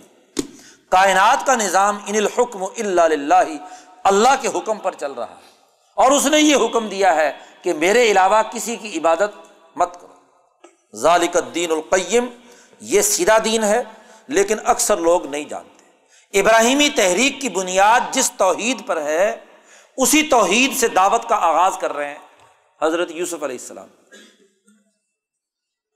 یہ بنیادی دعوت دے کر، اپنے نظریے کے ساتھ وابستہ کرنے کی دعوت دے کر، جس مشکل کو حل کرانے کے لیے وہ آئے تھے، اس کی تعبیر بھی بیان کر دی۔